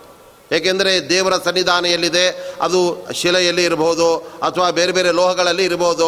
ಅದೇ ದೇವರಲ್ಲ, ಆ ದೇವರ ಪ್ರತೀಕ ಆ ಶಿಲೆಯಾಗಿರುತ್ತೆ ಅಥವಾ ಲೋಹವಾಗಿರುತ್ತೆ. ಅದರಿಂದ ನಮಗೆ ಕಣ್ಣು ಭಗವಂತನ ಒಂದು ನೆಲೆಯನ್ನು, ಅಧಿಷ್ಠಾನವನ್ನಷ್ಟೇ ತೋರಿಸ್ಕೊಡುತ್ತೆ ಹೊರತಾಗಿ ನಿಜವಾದ ಭಗವಂತನನ್ನು ನಮಗೆ ಉಪನಿಷತ್ತುಗಳು, ವೇದಗಳೇ ನಮಗೆ ತಿಳಿಸ್ಕೊಡಬೇಕೇ ಹೊರತಾಗಿ ಬರೀ ಪ್ರತಿಮೆಯನ್ನು ನೋಡಿ ನಾವು ದೇವರು ಅಂತ ಅಲ್ಲಿ ತಿಳ್ಕೊಳ್ಳೋದಕ್ಕೆ ಸಾಧ್ಯ ಇಲ್ಲ. ಹಾಗಾದರೆ ಈ ಪ್ರತಿಮೆಗಳೆಲ್ಲ ಉಪಯೋಗವೇ ಇಲ್ವಾ ಅಂತಂದರೆ ಪ್ರತಿಮೆಗಳು ನಿಜವಾಗಲೂ ಕೂಡ ಭಗವಂತನ ಸನ್ನಿಧಾನಕ್ಕೆ ಪಾತ್ರವಾಗಿದೆ. ಆದ್ದರಿಂದ ಒಂದು ಪ್ರತಿಮೆ ಅಂತ ನಾವು ತೆಗೆದುಕೊಂಡ್ರೆ ಅದರಲ್ಲಿ ಎಷ್ಟು ಭಗವಂತನ ವಿಭೂತಿ ರೂಪಗಳಿದೆ. ಆದ್ದರಿಂದ ಆ ಎಲ್ಲ ಭಗವಂತನ ಜ್ಞಾನವನ್ನು ನಾವು ವೇದಗಳಿಂದ ನಾವು ತಿಳ್ಕೊಳ್ಬೇಕಾಗತ್ತೆ. ಆದ್ದರಿಂದ ಅಂತಹ ವೇದಗಳೆಲ್ಲ ಭಗವಂತನನ್ನೇ ಮುಖ್ಯವಾಗಿ ಅವುಗಳು ತಿಳಿಸ್ಕೊಡ್ತಾ ಇವೆ. ಆ ವೇದಗಳನ್ನು ಚೆನ್ನಾಗಿ ಬಲ್ಲವರೇ ಅದು ಶುಕ್ರಾಚಾರ್ಯರಾಗಿದ್ದಾರೆ. ನಿಗಮಾರ್ಥ ಕೋವಿದರು. ಅದರಲ್ಲಿ ಬಹಳ ಪರಿಣತಿ, ಅದರಲ್ಲಿ ಜ್ಞಾನವನ್ನು ವಿಶೇಷವಾಗಿ ಅವರು ಪಡೆದು ಅನಂತರದಲ್ಲಿ ಭೃಗುಕುಲೋತ್ತಂಸ. ಭೃಗುಕುಲದಲ್ಲಿ ಅವರು ಅವತಾರವನ್ನು ಮಾಡಿದ್ದಾರೆ. ಆದ್ದರಿಂದ ಆ ವಂಶದಲ್ಲಿ ಅವರು ಶ್ರೇಷ್ಠರಾಗಿದ್ದಾರೆ. ಅಂತಹ ಶುಕ್ರಾಚಾರ್ಯರನ್ನು ಕೈ ಮುಗಿದು ಬೇಡುವೆನು ಅಂತ ಇದ್ದಾರೆ. ಅವರಲ್ಲಿ ನಾವು ಭಕ್ತಿಯಿಂದ ನಾವು ಪ್ರಾರ್ಥನೆ ಮಾಡಬೇಕು. ಅದು ಬಿಟ್ಟು ನಮಗೂ ಕೂಡ ಭಗವಂತನ ಬಗ್ಗೆ ತಿಳ್ಕೊಳ್ಬೇಕು ಅಂತ ಆಸೆ ಇದೆ. ನೀವು ಹೇಳಿದರೆ ಹೇಳಿ, ಇಲ್ಲ ಅಂದರೆ ಬಿಟ್ಬಿಡಿ ಅಂತ ಆತರ ಕೇಳೋದಲ್ಲ. ಅವರನ್ನು ನಾವು ಭಕ್ತಿ ಶ್ರದ್ಧೆಯಿಂದ ಅಲ್ಲಿ ಕೇಳಬೇಕು ಅನ್ನತಕ್ಕಂಥ ದೃಷ್ಟಿಯಿಂದ ಕೈ ಮಿಗಿದು ಬೇಡುವೇನೋ ದೈವಜ್ಞ ಅಂತ ಇದ್ದಾರೆ. ದೈವಜ್ಞ ಅಂತ ಹೇಳಿದ್ರೆ ಎಲ್ಲ ಶಾಸ್ತ್ರವನ್ನು ಕೂಡ ಬಲ್ಲವರು ಮತ್ತು ಭಗವಂತನನ್ನು ಕೂಡ ಚೆನ್ನಾಗಿ ಬಲ್ಲವರು ಅಂತ ಅರ್ಥವಾಗುತ್ತಾದ್ದರಿಂದ ಹರಿಯ ಓಲಗದಲ್ಲಿ ಬುದ್ಧಿ ಇರಿಸಲೆಂದು ನಮಗೆ ಆ ಭಗವಂತನ ಬಗ್ಗೆ ವಿಶೇಷವಾದ ಜ್ಞಾನವನ್ನು ಕೊಡಿ ಅಂತ ಶುಕ್ರಾಚಾರ್ಯ ನಾವು ಕೇಳಿದಾಗ ಅವರು ನಮಗೆ ವಿಶೇಷವಾದ ಭಗವಂತನ ಜ್ಞಾನವನ್ನು ಕೊಡ್ತಾರೆ ಎಂಬುದನ್ನು ಹೀಗೆ ಶುಕ್ರಗ್ರಹದ ಸ್ತೋತ್ರವನ್ನು ಇಲ್ಲಿ ಮಾಡಿದ್ದಾರೆ. ಅನಂತರದಲ್ಲಿ ಮುಂದೆ ಎಂಟನೇ ಗ್ರಹವಾಗಿರತಕ್ಕಂತಹ ಈ ಶನಿಯ ಬಗ್ಗೆ ಸ್ತೋತ್ರ ಮಾಡ್ತಾ ಇದ್ದಾರೆ ಶನಿಯನ್ನು ಅವಶ್ಯವಾಗಿ ನಾವು ಸ್ಮರಣೆ ಮಾಡಲೇಬೇಕು. ಯಾಕೆ ಅಂದರೆ ಅವನ ಸ್ಮರಣೆಯಿಂದ ನಮ್ಮ ಎಲ್ಲ ಪಾಪಗಳು, ಅನಿಷ್ಟಗಳು ಕೂಡ ಅಲ್ಲಿ ದೂರವಾಗುತ್ತೆ. ಆದ್ದರಿಂದ ವಾದಿರಾಜ ಸ್ವಾಮಿಗಳು ಕೂಡ ನವಗ್ರಹಗಳ ಬಗ್ಗೆ ಎಲ್ಲ ಅವರು ಹೇಳಿ, ಅರ್ಧರ್ಧ ಪಾದದಿಂದ ಸ್ವಲ್ಪ ಸ್ವಲ್ಪನೇ ಇತರ ಗ್ರಹಗಳ ಬಗ್ಗೆ ಅವರು ಹೇಳಿದರೆ ಶನಿಯ ಬಗ್ಗೆ ಮಾತ್ರ ತುಂಬ ವಿಸ್ತಾರವಾಗಿ ಹೇಳ್ತಾರೆ. ಶನಿ ದಿನಮಣೆ ಸೂನೋ, ಸ್ವನೇಕ ಗುಣಸನ್ಮಣೆ, ಅನಿಷ್ಟಂ ಹರ ಮೇಭೀಷ್ಟಂ ಕುರುಮಾ ಕುರು ಸಂಕಟಂ ಅಂದುಬಿಡ್ತಾರೆ ಶನಿ ನಮಗೆ ಬೇರೆ ಬೇರೆ ಸಂದರ್ಭದಲ್ಲಿ ನಮ್ಮ ಆ ಒಂದು ಪೂರ್ವಜನ್ಮ, ಆ ಕರ್ಮಗಳ ಫಲವಾಗಿ ಕೂಡ ದುಃಖವನ್ನು ಬೇರೆ ಬೇರೆ ತೊಂದರೆಗಳನ್ನು ಕೊಡ್ತಾ ಇರ್ತಾನೆ. ಆದರೆ ಆ ಶನಿಯನ್ನು ನಾವು ಭಕ್ತಿಯಿಂದ ಪ್ರಾರ್ಥನೆ ಮಾಡಿದಾಗ ನಮ್ಮ ಎಲ್ಲ ಅನಿಷ್ಟವನ್ನು ಕಳೆದು ಹಾಕಿಬಿಡ್ತಾನೆ. ಅಷ್ಟು ಮಾತ್ರವಲ್ಲ, ಶನಿ ಮಾಡುವ ಒಳ್ಳೆ ಕೆಲಸವೇನು ಅಂದರೆ ನಮ್ಮಲ್ಲಿ ಬ, ಮತ್ತಷ್ಟು ಭಗವಂತನ ಭಕ್ತಿಯನ್ನು ದೃಢಪಡಿಸ್ಬಿಡ್ತಾನೆ. ನಮಗೆ ಆ ಪರಿಪಕ್ವವಾಗುವಂತೆ ಮಾಡ್ತಾನೆ. ನಮಗೆಲ್ಲ ತುಂಬ ಕಷ್ಟಗಳು ಬಂದು ಅನಂತರದಲ್ಲಿ ಒಳ್ಳೆಯದಾದಾಗ ಆವಾಗ ನಾವು ದೇವರನ್ನು ತುಂಬ ನಂಬಲಿಕ್ಕೆ ಶುರು ಮಾಡ್ತೇವೆ. ಅಯ್ಯೋ, ಇಷ್ಟೆಲ್ಲ ಕಷ್ಟದನ್ನು, ಕಷ್ಟದಲ್ಲೂ ಕೂಡ ದೇವರು ನಮಗೆ ಒಳ್ಳೆಯದು ಮಾಡಿದ್ದಾನೆ ಅನಂತರದಲ್ಲಿ ಬಹಳ ಒಳ್ಳೆಯ ಫಲ ಕೊಟ್ಟಿದ್ದಾನೆ ಅಂತ ನಮಗೆ ದೇವರ ಬಗ್ಗೆ ಸರಿಯಾದ ಮಾಹಿತಿಯನ್ನು ಕೊಡ್ತಕ್ಕಂಥವನೇ ಶನಿ. ಆದ್ದರಿಂದ ಅಂತಹ ಶನಿಯ ಸ್ತೋತ್ರವನ್ನು ಕೂಡ ಇಲ್ಲಿ ಮಾಡ್ತಾ ಇದ್ದಾನೆ ತರಣಿ ನಂದನ ಶನೈಶ್ಚರ, ನಿನ್ನ ಪಾದಾಬ್ಜಕ್ಕೆ ಎರಗಿ ಭಿನ್ನೈಪೆ ಬಹುಜನ್ಮ ಬಹುಜನ್ಮ ಕೃತ ಪಾಪ ಪರಿಹಾರ ಮಾಡಿ ಸುಖವಿಯೋ ಅಂತ ಅವರು ಪ್ರಾರ್ಥನೆ ಮಾಡ್ತಾ ಇದ್ದಾರೆ. ಈ ಶನಿ ಅವನು ತರಣಿ ಅಂದರೆ ಸೂರ್ಯನ ಮಗನಾಗಿದ್ದಾನೆ. ತರಣಿ ಅಂತಂದರೆ ಸೂರ್ಯ ಅಂತ ಅರ್ಥ. ಆದ್ದರಿಂದ ಸೂರ್ಯ ಮತ್ತು ಛಾಯಾದೇವಿ. ಅವರಿಬ್ಬರ ದಾಂಪತ್ಯದಲ್ಲಿ ಹುಟ್ಟಿದಂಥವನೇ ಶನೈಶ್ವರ ಅಂತವನನ್ನು ಅಲ್ಲಿ ಕರೆದಿದ್ದಾರೆ. ಮತ್ತು ಅವನು ತುಂಬ ನಿಧಾನವಾಗಿ ನಡೆಯತಕ್ಕಂಥವನು ಕೂಡ ಆಗಿದ್ದಾನೆ. ಮತ್ತು ನಿನ್ನ ಪಾದಾಬ್ಜಕ್ಕೆ ಎರಗಿ ಭಿನ್ನಯಿಸುವೆ. ನಾವು ಶನಿಯನ್ನು ಪ್ರತಿಮೆ ಇಟ್ಕೊಂಡು ಹಾಗೆಲ್ಲ ಪೂಜೆ ಮಾಡಲಿಕ್ಕೆ ಅವಕಾಶ ಆಗದೇ ಇದ್ದರೂ ಕೂಡ ಅವನ ಸ್ತೋತ್ರವನ್ನು ಹೇರಳವಾಗಿ ನಾವು ಮಾಡಬಹುದು. ಅದರಿಂದಲೂ ಕೂಡ ಭಗವಂತನ ಅನುಗ್ರಹಕ್ಕೆ ಪಾತ್ರನಾದಂತಹ ಶನಿ ಅವನ ಪ್ರೀತನಾಗ್ತಾ ಇದ್ದಾನೆ. ಅದರಿಂದ ನಿನ್ನ ಪಾದಗಳಿಗೆ ನಾನು ಎರಗುತ್ತೇನೆ. ಭಕ್ತಿಯಿಂದ ನಮಸ್ಕಾರ ಮಾಡಿ ನಿನ್ನಲ್ಲಿ ನಾನು ಪ್ರಾರ್ಥನೆ ಮಾಡುವುದೇನು ಅಂದರೆ ಬಹುಜನ್ಮ ಕೃತ ಪಾಪ ಪರಿಹಾರ ಮಾಡುವಂತ ಇದ್ದಾನೆ. ನಾವು ಪಾಪಗಳನ್ನು ಈ ಜನ್ಮದ ಪಾಪಗಳನ್ನಷ್ಟೇ ನಾವು ಕಳ್ಕೊಂಡ್ರೆ ಹಿಂದಿನದ್ದೆಲ್ಲ ಮತ್ತೆ ಅದನ್ನು ಅನುಭವಿಸೋದಕ್ಕೋಸ್ಕರ ನಾವು ಹುಟ್ಟಬೇಕಾಗತ್ತೆ. ಆದರೆ ಶನಿಯು ಮನಸ್ಸು ಮಾಡಿದ ಅಂದರೆ ನಮ್ಮ ಜನ್ಮ ಜನ್ಮಾಂತರದ ಪಾಪಗಳ ರಾಶಿಯನ್ನು, ಹುಲ್ಲಿನಂತೆ ಇರತಕ್ಕಂಥ ಪಾಪದ ರಾಶಿಯನ್ನು ಒಮ್ಮೆ ಒಂದು ಬೆಂಕಿಯ ಕಿಡಿಯನ್ನು ಅದರ ಮೇಲೆ ಹಾಕುವ ರೀತಿಯಲ್ಲಿ ಅದನ್ನೆಲ್ಲ ಸುಟ್ಟು ಆ ಬೂದಿ ಮಾಡುವಂತೆ ನಮ್ಮ ಜನ್ಮ ಜನ್ಮಾಂತರದ ಪಾಪಗಳನ್ನು ಕೂಡ ಅದು ಶನಿ ದೂರ ಮಾಡಿಬಿಡ್ತಾನೆ. ಜೊತೆಗೆ ಸುಖವನ್ನು ಕೂಡ ಅವನು ನೀಡುತ್ತಾನೆ ಎಂಬತಕ್ಕಂಥ ದೃಷ್ಟಿಯಿಂದ ಈ ಶನಿಯನ್ನು ವಿಶೇಷವಾಗಿ ನಾವು ಹೇಗೆ ಸ್ತೋತ್ರ ಮಾಡಬೇಕು ಎಂಬುದನ್ನು ತಿಳಿಸ್ತಾ ಇದ್ದಾರೆ ಛಾಯಾ ತನುಜ ಮನಃಕಾಯ ಕ್ಲೇಶಗಳಿಂದ ಆಯಾಸ ಪಡುವಂಥ ಸಮಯದಲ್ಲಿ ಸಮಯದಲ್ಲಿ ಲಕ್ಷ್ಮೀನಾರಾಯಣನ ಸ್ಮರಣೆ ಕರುಣಿಸು ಅಂತ ಇದ್ದಾರೆ. ನಮಗೆ ಬೇರೆ ಬೇರೆ ಸಂದರ್ಭದಲ್ಲಿ ಕಷ್ಟಗಳು ಬಂದಾಗ ದೇವರನ್ನೇ ನಿಂದನೆ ಮಾಡಿಬಿಡ್ತಾ ಇರ್ತೇವೆ ನಾವು. ನಮಗೆ ಸುಖವಾಗಿದ್ದಾಗ ಯಾವ ದೇವರ ನೆನಪು ನಮಗೆ ಬರೋದಿಲ್ಲ. ಸುಖದ ಅನುಭವದಲ್ಲೇ ನಾವು ಕಾಲ ಕಳೀತಾ ಇರ್ತೇವೆ. ಒಂದು ವೇಳೆ ನಮಗೇನಾದರೂ ಕಷ್ಟಗಳು, ನಷ್ಟಗಳು ಬಂದಾಗ ನಾವು ದೇವರನ್ನೇ ನಿಂದನೆ ಮಾಡ್ತೇವೆ ನಮಗೂ ದೇವರು ಇಷ್ಟೆಲ್ಲ ಕಷ್ಟ ಕೊಟ್ಬಿಟ್ಟಿದ್ದಾನಲ್ಲ ನಿಜವಾಗಲೂ ಆ ದೇವರು ಇದ್ದಾನೆ ಅಂತ ದೇವರ ಅಸ್ತಿತ್ವದ ಬಗ್ಗೆ ಸವಾಲಾಗ್ತಾ ಇರ್ತೇವೆ. ಆದರೆ ನಮ್ಮ ಕಷ್ಟಗಳು, ನಮ್ಮ ಆ ದುಃಖಗಳೇನಿದೆ, ನಮ್ಮ ನಮ್ಮ ಜನ್ಮದ ಪೂರ್ವ ಕರ್ಮದಿಂದ ಭಗವಂತ ನಮಗೆ ಕೊಡ್ತಾನೆ ಹೊರತಾಗಿ ನಿಷ್ಕಾರಣವಾಗಿ ಯಾರಿಗೂ ಕೂಡ ಭಗವಂತ ದುಃಖವನ್ನು ಕೊಡೋದಿಲ್ಲ, ಹಾಗೆ ಸುಖವನ್ನು ಕೂಡ ಕೊಡೋದಿಲ್ಲ. ನಮ್ಮ ಸುಖ ಮತ್ತು ದುಃಖಗಳ ಮೂಲ ನಮ್ಮ ಸತ್ಕರ್ಮ ಮತ್ತು ದುಷ್ಕರ್ಮಗಳೇ ಆಗಿದೆ. ಆದ್ದರಿಂದ ನಮ್ಮ ಪುಣ್ಯ ಮತ್ತು ಪಾಪಗಳೇ ನಮ್ಮ ಸುಖ ದುಃಖಗಳಿಗೆ ಮೂಲವಾಗಿದೆ. ಆದ್ದರಿಂದ ಯಾರಲ್ಲಿ ಪುಣ್ಯ ಇದೆ, ಅವರನ್ನು ಕಷ್ಟದಿಂದ ಭಗವಂತ ದೂರ ಮಾಡ್ತಾನೆ. ಆದರೆ ಯಾರು ತುಂಬ ಪಾಪಗಳನ್ನು ಮಾಡಿದ್ದಾರೆ, ಆ ಉಪ್ಪು ತಿಂದ ಅವನು ನೀರು ಕುಡಿಯಲೇಬೇಕಾದ್ದರಿಂದ ಆ ಪಾಪದ ಫಲವಾಗಿ ಅವನು ಆ ದುಃಖವನ್ನು ಅನುಭವಿಸಿಬಿಡ್ತಾನೆ. ಹಾಗಾದರೆ ನಾವು ಸಾಕ, ಸಾಕಷ್ಟು ಪಾಪಗಳನ್ನು ಮಾಡಿರ್ತೇವೆ. ನಾವು ದುಃಖವನ್ನು ಅನುಭವಿಸೋದೇ ಅನಿವಾರ್ಯ ಅಂತಾದರೆ, ಹಾಗಾದರೆ ಅದರಿಂದ ನಮಗೆ ಬಿಡುಗಡೆ ಇಲ್ಲ ಅಂತಾದರೆ ದೇವರನ್ನಾದರೂ ಯಾಕೆ ನಾವು ಒಪ್ಪಬೇಕು? ಅವನಿಗೆ ಯಾಕೆ ನಾವು ಮರೆ ಹೋಗಬೇಕು ಅಂದರೆ ಅದಕ್ಕೆ ಕೃಷ್ಣ ಬಹಳ ಸುಂದರವಾಗಿ ಹೇಳ್ತಾ ಇದ್ದಾನೆ.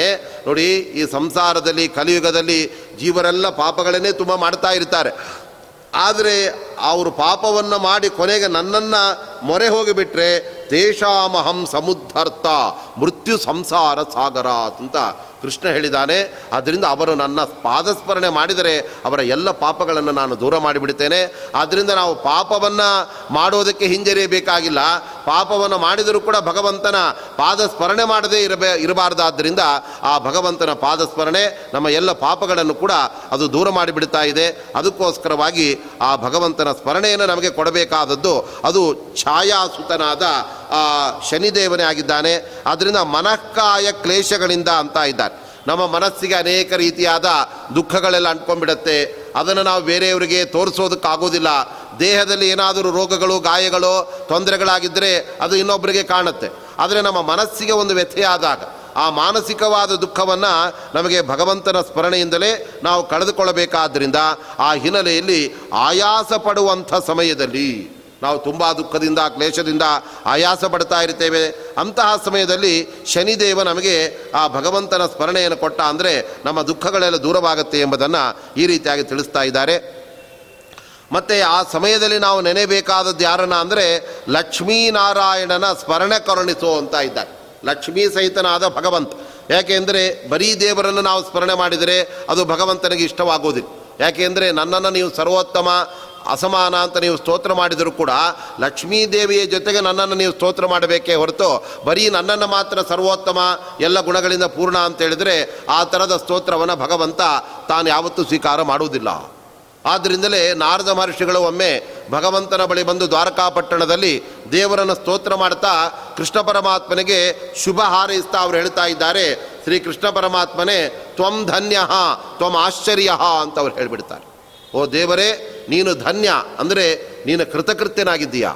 ಮತ್ತು ನೀನು ಆಶ್ಚರ್ಯ ಎಲ್ಲರಿಗಿಂತ ಬಹಳ ಎತ್ತರದಲ್ಲಿರುವ ಸರ್ವೋತ್ತಮನಾದ್ದರಿಂದ ನೀನು ಜಗತ್ತಿಗೆಲ್ಲ ಆಶ್ಚರ್ಯಪ್ರಾಯನಾಗಿದೆಯಾ ಆದ್ದರಿಂದ ನೀನು ಅಸಮಾನ, ಜೊತೆಗೆ ನೀನು ಸರ್ವೋತ್ತಮ ಅಂತ ಕೃಷ್ಣ ಪರಮಾತ್ಮನನ್ನು ಸ್ತೋತ್ರ ಮಾಡಿದರೆ ತಕ್ಷಣದಲ್ಲಿ ಭಗವಂತ ನಾರದರಿಗೆ ಹೇಳ್ತಾ ಇದ್ದಾನೆ, ನಾರದರೇ, ನೀವೇನು ನನ್ನನ್ನು ಮಾತ್ರ ಸ್ತೋತ್ರ ಮಾಡ್ತಾ ಇದ್ದೀರಲ್ಲ? ಅದು ನನಗೆ ಇಷ್ಟ ಇಲ್ಲ. ದಕ್ಷಿಣಾಭಿಸ್ಸಹ ಅಂತ ದೇವರು ಹೇಳ್ತಾನೆ. ದಕ್ಷಿಣಾದೇವಿ ಎನಿಸಿದ ಲಕ್ಷ್ಮೀದೇವಿಯ ಜೊತೆಗೆ ನನ್ನನ್ನು ನೀವು ಸರ್ವೋತ್ತಮ ಮತ್ತು ಅಸಮಾನ ಅಂತ ಸ್ತೋತ್ರ ಮಾಡಬೇಕೇ ಹೊರತಾಗಿ ಲಕ್ಷ್ಮೀದೇವಿಯನ್ನು ಬಿಟ್ಟು ನನ್ನನ್ನು ಮಾತ್ರ ನೀವು ಸ್ತೋತ್ರ ಮಾಡಿದರೆ ಅದು ನನ್ನನ್ನು ನೀವು ಪೂರ್ಣ ಸ್ತೋತ್ರ ಮಾಡಿದಂತೆ ಆಗುವುದಿಲ್ಲ. ಯಾಕೆಂದರೆ ಭಗವಂತ ಹೇಳ್ತಾ ಇದ್ದಾನೆ ಅರ್ಧನಾರಾಯಣೋಹಂ ಮಮ ಅರ್ಧೇ ದಕ್ಷಿಣ ಅಂತ ದೇವರು ಹೇಳ್ತಾ ಇದ್ದಾನೆ. ನಾನು ನನ್ನ ದೇಹದ ಎಡಭಾಗದ ಪೂರ್ತಿ ನನ್ನ ಅರ್ಧ ಭಾಗವನ್ನು ಮಹಾಲಕ್ಷ್ಮೀ ದೇವಿಗೆ ಬಿಟ್ಕೊಟ್ಬಿಟ್ಟಿದ್ದೇನೆ. ಆದ್ದರಿಂದ ನನ್ನ ಉಳಿದ ಅರ್ಧ ಭಾಗ ಮಾತ್ರ ಉಳಿದಿದೆ. ನನ್ನ ದೇಹದಲ್ಲಿ ಅರ್ಧ ಲಕ್ಷ್ಮೀದೇವಿ ಕೊಟ್ಟ ನಂತರ ಆದ್ದರಿಂದ ನೀವು ನನ್ನನ್ನು ಮಾತ್ರ ನಮಸ್ಕಾರ ಮಾಡಿದರೆ ಅದು ನನಗೆ ಸೇರತ್ತೆ. ಆದರೆ ನನ್ನ ದೇಹದಲ್ಲಿ ಉಳಿದ ಅರ್ಧ ಭಾಗ ಲಕ್ಷ್ಮೀದೇವಿ ಇದ್ದಾಳೆ. ಆದ್ದರಿಂದಲೇ ಅವಳಿಗೆ ದಕ್ಷಿಣಾದೇವಿ ಅಂತ ಹೆಸರಂತ. ಲಕ್ಷ್ಮಿಗೆ ದಕ್ಷಿಣ ಅಂತ ಯಾಕೆ ಹೆಸರು ಅಂದರೆ ದಕ್ಷಿಣಿಗೆ ಅಭಿಮಾನಿ ದೇವತೆಯೂ ಆಗಿದ್ದಾಳೆ. ನಾವು ದಕ್ಷಿಣೆಯನ್ನು, ಹಣವನ್ನು ನಾವು ತಗೊಳ್ಬೇಕಾದ್ರೆ ಕೊಡಬೇಕಾದ್ರೆ ಅದಕ್ಕೆ ಅಭಿಮಾನಿ ದೇವತೆ ಯಾರು? ಮಹಾಲಕ್ಷ್ಮೀ ದೇವಿ.